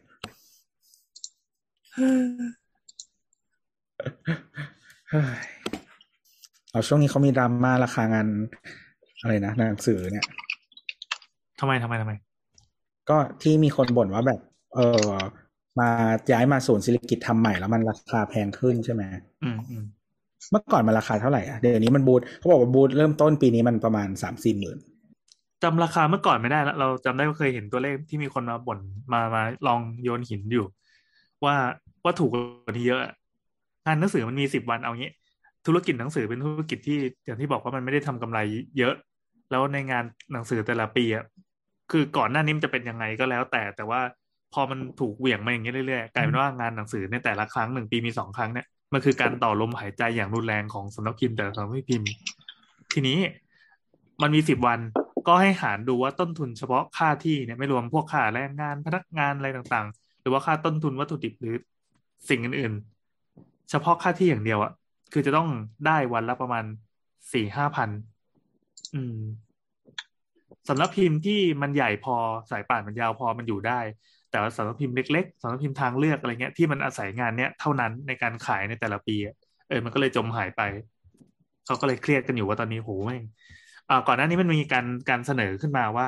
หรือว่าเราจะทำแบบต่างประเทศดีที่งานหนังสือเนี่ย จะกรองคนก็คือเก็บค่าเข้า คนละเท่าไหร่ดีห้าสิบบาทแล้วก็ว่าไปดีหรือเปล่ามันก็มีเสียงพอโยนมาปั๊บแล้วก็โดนก้อนหินปลากลับไปเยอะแยะมากมาย อืม คือไม่ว่าแต่จะยังไง ไม่ว่าจะยังไง คือ ถ้าเก็บตังค์ปั๊บคนแม่งก็ก็เข้าน้อยลง เข้าน้อยลงมันก็โอกาสที่จะผ่านตาไปถึงสำนักพิมพ์เล็กๆน้อยๆที่เขียนด้วยซอกเหลืองมันก็น้อยลงอะไรเงี้ยมันก็งูกินหาง ไม่มันแต่คือ สมมติว่าคนเขาเรียกว่าอะไร คนมาร้อยอะ ถ้าเก็บตังค์ปุ๊บถึงแม้มันจะแค่ห้าสิบาท อะ คนอืมอาจจะเหลือแค่ยี่สิบเปอร์เซ็นก็ได้นะอืม แต่ว่าเพียงแต่ว่าคนยี่สิบเปอร์เซ็นเนี้ยมี potential การซื้อเพิ่มขึ้น อืมอืมอืมอืม เพราะว่ามันจะมันจะต้องบังคับคนเนี้ย ให้ให้ recoup cost คืนออกปะอืมเพราะเขาแนวสามาละเขาแบบเหมือนใส่เงินไปแล้วห้าสิบาทอะเขาต้องคิดว่าซื้อยังไงให้คุ้มเงินเนี้ย อุตส่าห์ถ่อมาอย่างนี้ เออ ขั้นต่ำอะเหมือนเหมือนสมัยเด็กๆอะอันนี้ไม่รู้คนอื่นคิดแบบเราปะนะเหมือนตอนมัธยมอะคือเราเป็นจะเป็นช่วงที่อ่านหนังสือเยอะใช่ปะแล้วแบบ ก็สมัครสมาชิกร้านหนังสือแห่งหนึ่ง ที่ที่พารามแล้วก็คือทายาทจะใช้ย่าอะไรขายหนังสือวะแล้วก็คือคือค่าสมาชิกมันห้าร้อยบาท เออ แล้วมันจะลดได้สิบเปอร์เซ็นใช่ปะตอนที่สมัครอะเราก็คิดไว้แล้วว่า ปีเนี้ยเราต้องซื้อให้ถึงห้าพันอืมอืมเพื่อให้ลดห้าร้อยใช่ไหมเพื่อให้ได้ลดห้าร้อยแล้วเราต้องซื้อมากกว่าห้าพันเพื่อให้เราคุ้มโอ้โหคือถ้าเราคิดว่า ปีเนี้ยถ้ากูซื้อไม่ถึงห้าพันอะ กูไม่คุ้มอ่าเพราะฉะนั้นต้องไม่ทำสมาชิก เออ หรือว่าถ้าถ้าแบบ browse หนังสือดูแล้ว มันจะมีหนังสือลด ถ้าเราซื้อหนังสือลดเยอะอะแปลว่าเราจะไม่คุ้มเพราะว่าเราจะไม่ได้ลด on top อืมเออ อันนี้คือสิ่งที่เราคิดตอนว่า เราจะสมัครสมาชิกดีไหม เออ มันอารมณ์เหมือนเราเห็นพวกใบสมาชิกอะไรต่างๆ ตามร้านชาบูหมูกระทะนะ ถ้าอืมโปรมันดี แล้วก็ไม่ต้องไปเสียเวลานั่งจ่ายจุก้อนใหญ่แล้วเราก็แฮปปี้เราก็ยินดี แต่ถ้าโอ้โหใช่ใช่กว่าจะสะสมสแตมป์จนถึงเกณฑ์ขคืองอมันเนี่ยคือบางครั้งสมมุติเราไปกินกับเพื่อนแบบสิบคนอย่างเงี้ย สมัครแล้วมันคุ้มทันที อ่า ก็เอาเลยเนี่ยมันไม่ต้องคิดอะไรเออเออแต่ว่าสมมติว่าแบบอย่างอย่างซื้อหนังสืออย่างอย่างที่เราบอกอะเราไม่รู้คนอื่นคิดแบบเราไหมนะเราอาจเราอาจจะไม่ใช่คนส่วนใหญ่แต่ว่า เราเราคิดแบบนี้ว่าแบบมันมันคุ้มไหมเรา เราจะมีโอกาส potential ที่ได้คอสที่เราจ่ายไปคืนมาไหมอืมก็คิดแหละนั่นแหละ ก็เพราะฉะนั้นคนทุกคนที่เข้ามา สมมติลดมันลดลงแปดสิบเปอร์เซ็นอะ ทุกคนอะ ต้องซื้อแน่นอน มันจะไม่มีใครมาเดินเปล่า อืม อืม เพียงแต่ว่าหนังสือบางประเภท อะ สมมติว่าถ้าเขาต้องการสมมติแบบของใหม่ๆหรืออะไรแบบเนี้ย ที่หรือหมายถึงว่าที่มันคนอาจจะไม่เห็นจากช่องทางอื่น หรือว่าเขาไม่ใหญ่พอที่จะเข้าเอาเลทปกติได้ที่คนเห็นอะ อันนี้มันคือโอกาสที่เขาจะมีคนเห็นใช่ปะล่ะอืม เออ คนพวกนั้นมันก็จะหายไป เพราะคนที่ชัวร์ว่าจะซื้อซัมติงอะเขาก็อาจจะต้องรู้อยู่แล้วว่ามีร้านหรือมีบูธที่เขาอยากไปอะ อืม คนที่มาแบบเล่นๆเผื่อจะเจอบางสำนักพิมพ์อะไรอย่างเงี้ยคงอาจจะอยากไม่อยากมา แต่จริงๆถ้าเทียบกับงานอย่างอื่นอะคือคือเราก็เราเลยถามไงว่าเมื่อก่อนมันเท่าไหร่เพราะว่างานมีตั้งสิบวัน ถ้างานอย่างอื่นอะสมมติจัดที่เมืองทองงานอะไรก็ตาม มันจะไม่ยาวขนาดนี้ใช่ไหมอืมงานที่ไม่ใช่งานหนังสือเออมันจะแบบห้าวันเต็มที่อะตอนแพงเออแล้วคือราคาสมมติสี่หมื่นเนี่ย ก็สี่หมื่นห้าวันนี้คือไม่แพงนะก็คือราคาธรรมดา อาจจะค่อนไปทางถูก อืม อืม ถ้าเทียบกับงานอย่างแบบอื่นนะสำหรับบูธขนาดนี้งานถามอันนี้ไงแพงนะครับนะครับวันนี้เก้าหมื่นจ้าอืมไม่แต่ว่าคือคนมันมามันไม่เหมือนกันไงอืมคืองานที่เป็นเทรดโชว์อะ คือ potential แล้วก็วิธีการขายอะ มันไม่เหมือน ไม่เหมือนงานแบบคืออย่างบ้านและสวนมันก็จะไม่ได้ราคา แล้วก็ราคาถูกกว่างานสถาปนิกอะมันแต่มันจะคนเป็นอีกแบบหนึ่งอืมคน ทาร์เก็ตที่มา เพราะฉะนั้นเขาวางไว้อยู่แล้วว่ามันไม่เหมือนกันอะ อืมอะไรประมาณนั้น ก็อยากอะก็มองจากหลายมุมเช่น มองจากคนจัดงานก็อยากได้ยอดได้ตัวเลขคนมาด้วย ซึ่งมันเป็นอืมต่อยอดเป็นอย่างอื่นได้อีก นอกจากรายได้ของคนขายหนังสืออย่างนี้ มันจะมีอย่างนี้ด้วย ถ้าสมมติเป็นเจ้าใหญ่มาลงหรือว่าเป็นเจ้าที่ ที่เรารู้ว่าเป็นแมกเนตอะคนจัดงานเขาก็อาจจะพร้อมในการลดราคาให้ อืม สมมติว่ามีหนักสำนักพิมพ์ใหญ่ หรือถ้าเป็นงานหรืองานอย่างก็ได้สำนักพิมพ์ใหญ่อะไรอย่างเงี้ย แล้วมันแบบ เออเขาเรียกว่าอะไร แบบที่ที่เรารู้ว่ามันเป็นแมกเนตอะ เออ หรือว่าบางทีแต่ส่วนใหญ่เขาจะมีส่วนลดที่แบบว่า สมมติบูธสามคูณสามซื้อหนึ่งบูธราคานี้ ถ้าคุณซื้อไปเลยสี่บูธเท่ากับหนึ่งล็อกใหญ่อืมลดเท่าไหร่อะไรอย่างเงี้ย แต่นี่ไม่ใช่เว้ยตรงข้าม ซื้อหนึ่งบูธเล็ก ๆ ราคาถูกกว่าซื้อสองบูธอะไรวะ งงไหมงง ซื้อหนึ่งบูธเล็ก ๆ ถูกกว่าซื้อสองบูธเพราะเขารู้ว่าคนที่จะซื้อบูธใหญ่มันมีกำลังในการจ่าย ไม่รู้อืมอันนี้เราไม่รู้ ไม่รู้เขาคิดระบบราคานี้ขึ้นมาได้ไงไม่ถ้ากันถ้าเป็นเราอะ สมมติถ้าเรามีตังค์พอ ซื้อแม่งสี่บูธแต่วางไม่ติดกันอะก็มีคนทำอย่างนี้ เออ จะได้แบบเพิ่มไอบอลหรอกปะมึงเข้างานทางไหนมึงเห็นร้านกูหมดเฮ้ยแต่ความแกรนไม่เหมือนกัน เข้าใจเข้าใจ แล้วถ้าไม่จะประหยัดแต่ตังค์ประหยัดตังค์แค่นี้เพื่อให้กระจายตัวไปตามหลืบต่างๆ มันก็ก็คงมีคนทำมาแหละ แต่มันต้องดูไงว่าทาร์เก็ตเราเป็นใครอะไรอย่างเงี้ย ไม่รู้นะอืมเออมันมันจะต้องต้องต้องต้องกะดีๆอะว่าทาร์เก็ตเราเป็นใครหรือแบบเบสเลย คือถ้าสมมติว่าเราเป็นสำนักพิมพ์นิชมาก แต่ลูกค้าโซลอยออะไปแอบตรงไหนก็ได้ ให้มันมีเขาอะก็ตามอืมเขาก็ต้องตามหาเราเขาตามมาจากทางอื่นด้วย เออใช่ใช่เขาก็จะมาแบบสมมติเขาตามโซเชียลเราอยู่แล้ว เราบอกเราอยู่บูธนี้นะ เดี๋ยวเขาก็จะต้องมาเนี่ยหรอกปะอืมเออ อะไรแบบเนี้ย แต่ว่าถ้าเป็นสมมติมันเป็นแบบ experimental หรือว่าเป็นแบบหลากหลายเราขายของหลายอย่างไม่นิชอะแล้วเราต้องการไอบอมันก็ต้องมีวิธีแบบ เออ หรืออย่างน้อยเราต้องเอาสองบูธติดกันเพื่อให้ได้ป้ายใหญ่อะไรอย่างเงี้ย อืม อืม ก็นั่นแหละ แต่คืออย่างงานที่จัดที่สถานีกลางบางซื่อที่ผ่านมาเราไป แล้วก็เอแล้วคนก็บ่นกันเยอะนะ แต่เราอยู่อยู่ในฝั่งที่ประทับใจ เพราะว่ามันมาง่ายดีขึ้นรถไฟฟ้าจากลังสิตได้เลยอะไรอย่างนี้อืมอืมเล่นง่ายเออแต่คืองานอะไรที่จัดที่เมืองทองเราก็ไม่อยากไปนะอืมอืมอืมอันนี้ก็เห็นตรงกันแหละขนาดคนทำหนังสือเองยังไม่มาเลยไม่มาสักงานของตัวเอง หรือแม้แต่ใช่อิมแพกอะยังไม่ใช่อิมแพกผู้ผิดไบเทคอะมันมีรถไฟฟ้าใช่ไหมเออมันก็จะไปง่ายขึ้นแต่เดินไกลชิบหายเคยชิบหายจริงออใช้เวลาเดินแบบสิบห้านาทีอะลงจากรถไฟฟ้าแบบเออจำจำจำข้ามอีกทางเลื่อนต่าง ๆ ไป ไม่ก็คือพี่คือถ้าใครไปจุกสมัยก่อนที่มันยังไม่มีไอ้ทางเลื่อนน่ะโอ้โหที่ที่มันต้องเดินฟุตบาทข้างล่างอ่าซึ่งฟุตบาทจะบอกว่าดีกว่าค่าเฉลี่ยในกรุงเทพแล้วเราคิดว่า อืม แต่ร้อน ใช่แต่ร้อนและแคแล้วก็บแห้แล้วก็แห้งแล้งมากเลยไม่มีอะไรเจริญตาเลยไม่มีอะไรเลย มันเป็นไม่มันเป็นแบบกรมอุตุมั้งอืมคือคือเวลามันคเป็อนนโดสเราถาอนยู่ตรงนั้นสถานที่ราชการหรืออะไรสักอย่างอะ มันจะเป็นวอยนึกออกปะมันจะเป็นเมืองที่แบบโดนผ่า อืมเพราะมันจะไม่มีเขาที่คอมเมอร์เชียลนึกออกไหมอืม มันจะไม่มีตึกแถวอะ ไม่สร้างความน่าเดินใดๆทั้งสิ้น เอออะไรอย่างนั้นนะเหมือนเออนั่นแหละโซนโซนตรงนั้นมันเป็นแบบนั้น คือทางทางที่ปกติแบบเหมือน อย่างอุดมสุขหรืออะไรมันจะเต็มไปด้วยร้านค้าถูกไหมเออเออ แล้วพอเลยมาตรงนั้นมันเป็นสถานีเลยบางนาเออมันก็คือแบบ มันพอมันมีหน่วยราชการอยู่ปุ๊บอะมันก็จะแห้งเลยอะเออ หรือถ้าใครไปบีเทสสายเขียวเหนืออะตรงไหนที่มันจะมีบางสถานีที่มันเป็นทหารอะ ก็คือแห้งเดินไม่เดินทำไมอะ มีแต่รั้วเอออะไรอย่างนั้นแล้วมันจะเป็นโซนมันจะเป็นเหมือนแบบ มันจะไปถึงตรงวัดพระศรีมั้งแล้วมันก็จะเป็นลาบสิบเอ็ดหรืออะไรอย่างนั้นมันก็จะแห้งๆไปหมดเลยอะอืมแล้วคือแล้วก็มีตรงสายหยุดที่มันจะเป็นชุมชน แล้วก็จะมีตรงสะพานใหม่เออพอเลยสะพานใหม่เป็นแบบโรงพยาบาลภูมิพลแยกคอปออะไรก็คือไม่มีส้นตีนเลยทั้งสิ้น เราเพิ่งพาลูกไป นั่งรถไฟฟ้าเล่น เอารถไปจอดในมอเกษตรตอนนี้เขาจอดฟรีเสร็จปุ๊บก็พาเดินขึ้นสถานีปกติเขาก็ไม่ได้คิดตังค์พี่ ใช่ใช่ไม่ได้คิดตังค์พูดเหมือนมันมันเป็นฟรีโปรโมชั่นไงมันเคยสิบบาทมาก่อนเมื่อก่อนเคยเข้าไปจอดไอ้ตรงตรงที่จอดของเขาดิไม่ใช่ไปจอดอ่าๆที่ริมถนน เออนั่นแหละแล้วก็นั่งไปสุดสายไปสุดสายไอ้อะไรนะคูคต แล้วก็นั่งกลับเขาเขตปทุมเขาเขตปทุมเออก็ happy ก็ไว้มองวิว น่าจะเป็นสถานีเดียวที่อยู่ในเขตปทุมมั้งเออ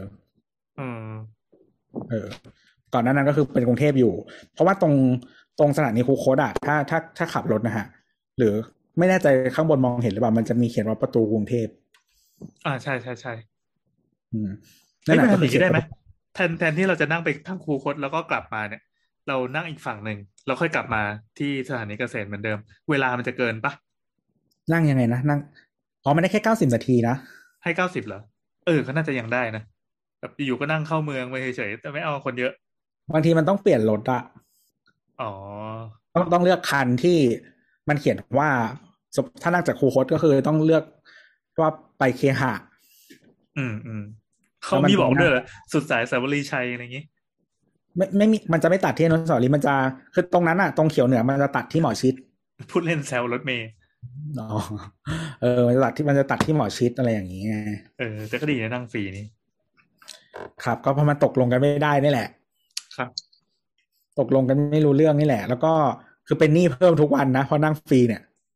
อ๋อเหรอที่แท้เราก็ช่วยกันจ่ายค่ารถที่เราได้ไปกับลูกค้าใช่คือคือคือทุกคนนะฮะที่ที่คิดว่าแบบนั่งสายเขียวเหนือฟรีหรือทุกคนที่ไม่เคยได้ใช้สายเขียวเหนือ หรือว่าไม่ได้อยู่กรุงเทพด้วยซ้ำเนี่ย ทุกวันที่มันฟรีอะ คือคุณกำลังจ่ายเงินอยู่นะไม่ต้องเป็นคนกรุงเทพก็จ่ายใช่ไหมใช่เออดีจังดีจังคือเพราะว่างบเพราะว่างบกรุงเทพอะ มันไม่ proportion คือมันไม่ proportion กับขนาดประชากรอันนี้อยู่แล้ว เพราะว่าประชากร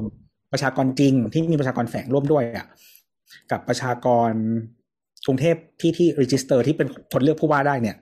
มันมันไม่เท่ากันเนาะมันมีประชากรแฝงจำนวนมากที่ไม่ได้ย้ายมาเนาะอันนี้ส่วนที่หนึ่งส่วนที่สองก็คือ ถ้าวัดจากเมทริกซ์อื่นอย่างเช่น GDP อะเอ่องบที่กรุงเทพได้เทียบกับจังหวัดอื่นอะ ก็ over เปอร์เซ็นต์ GDP ที่กรุงเทพ contribute อยู่ดี อืมเออแม้กรุงเทพจะ contribute GDP มากแต่ว่าเหมือนงบมันก็จะเกินอันนั้นอยู่ดีนะเออเพราะฉะนั้นก็จริง ๆ แล้วคนต่างจังหวัดคุณก็ซับเงินให้คนกรุงเทพอยู่ตลอด ก็ฝากผู้ว่าอัศวินด้วยนะครับ ว่าสวินเหรอะอืมอ้าวก็อยู่เทียนเดียวกันยังแก้ส้นตีนอะไรไม่ได้เลยนั่นแหละครับ พอแล้วดึกแล้วครับ ก็ครับถ้ามีคำถามนะครับ ก็มาคุยกับเราได้ที่ Twitter แอดสสนะนะครับ หรือว่าโซเชียลช n แนลต่างๆ ของสามโคกเรดิโอสงสารน้ำอะพยายามจะแสดงท่าทางว่ากูมีส่วนร่วมที่อะไรทุกอย่างเออนะสำหรับวันนี้ก็ลาไปก่อนนะสวัสดีครับ สวัสดีครับ บ๊ายบาย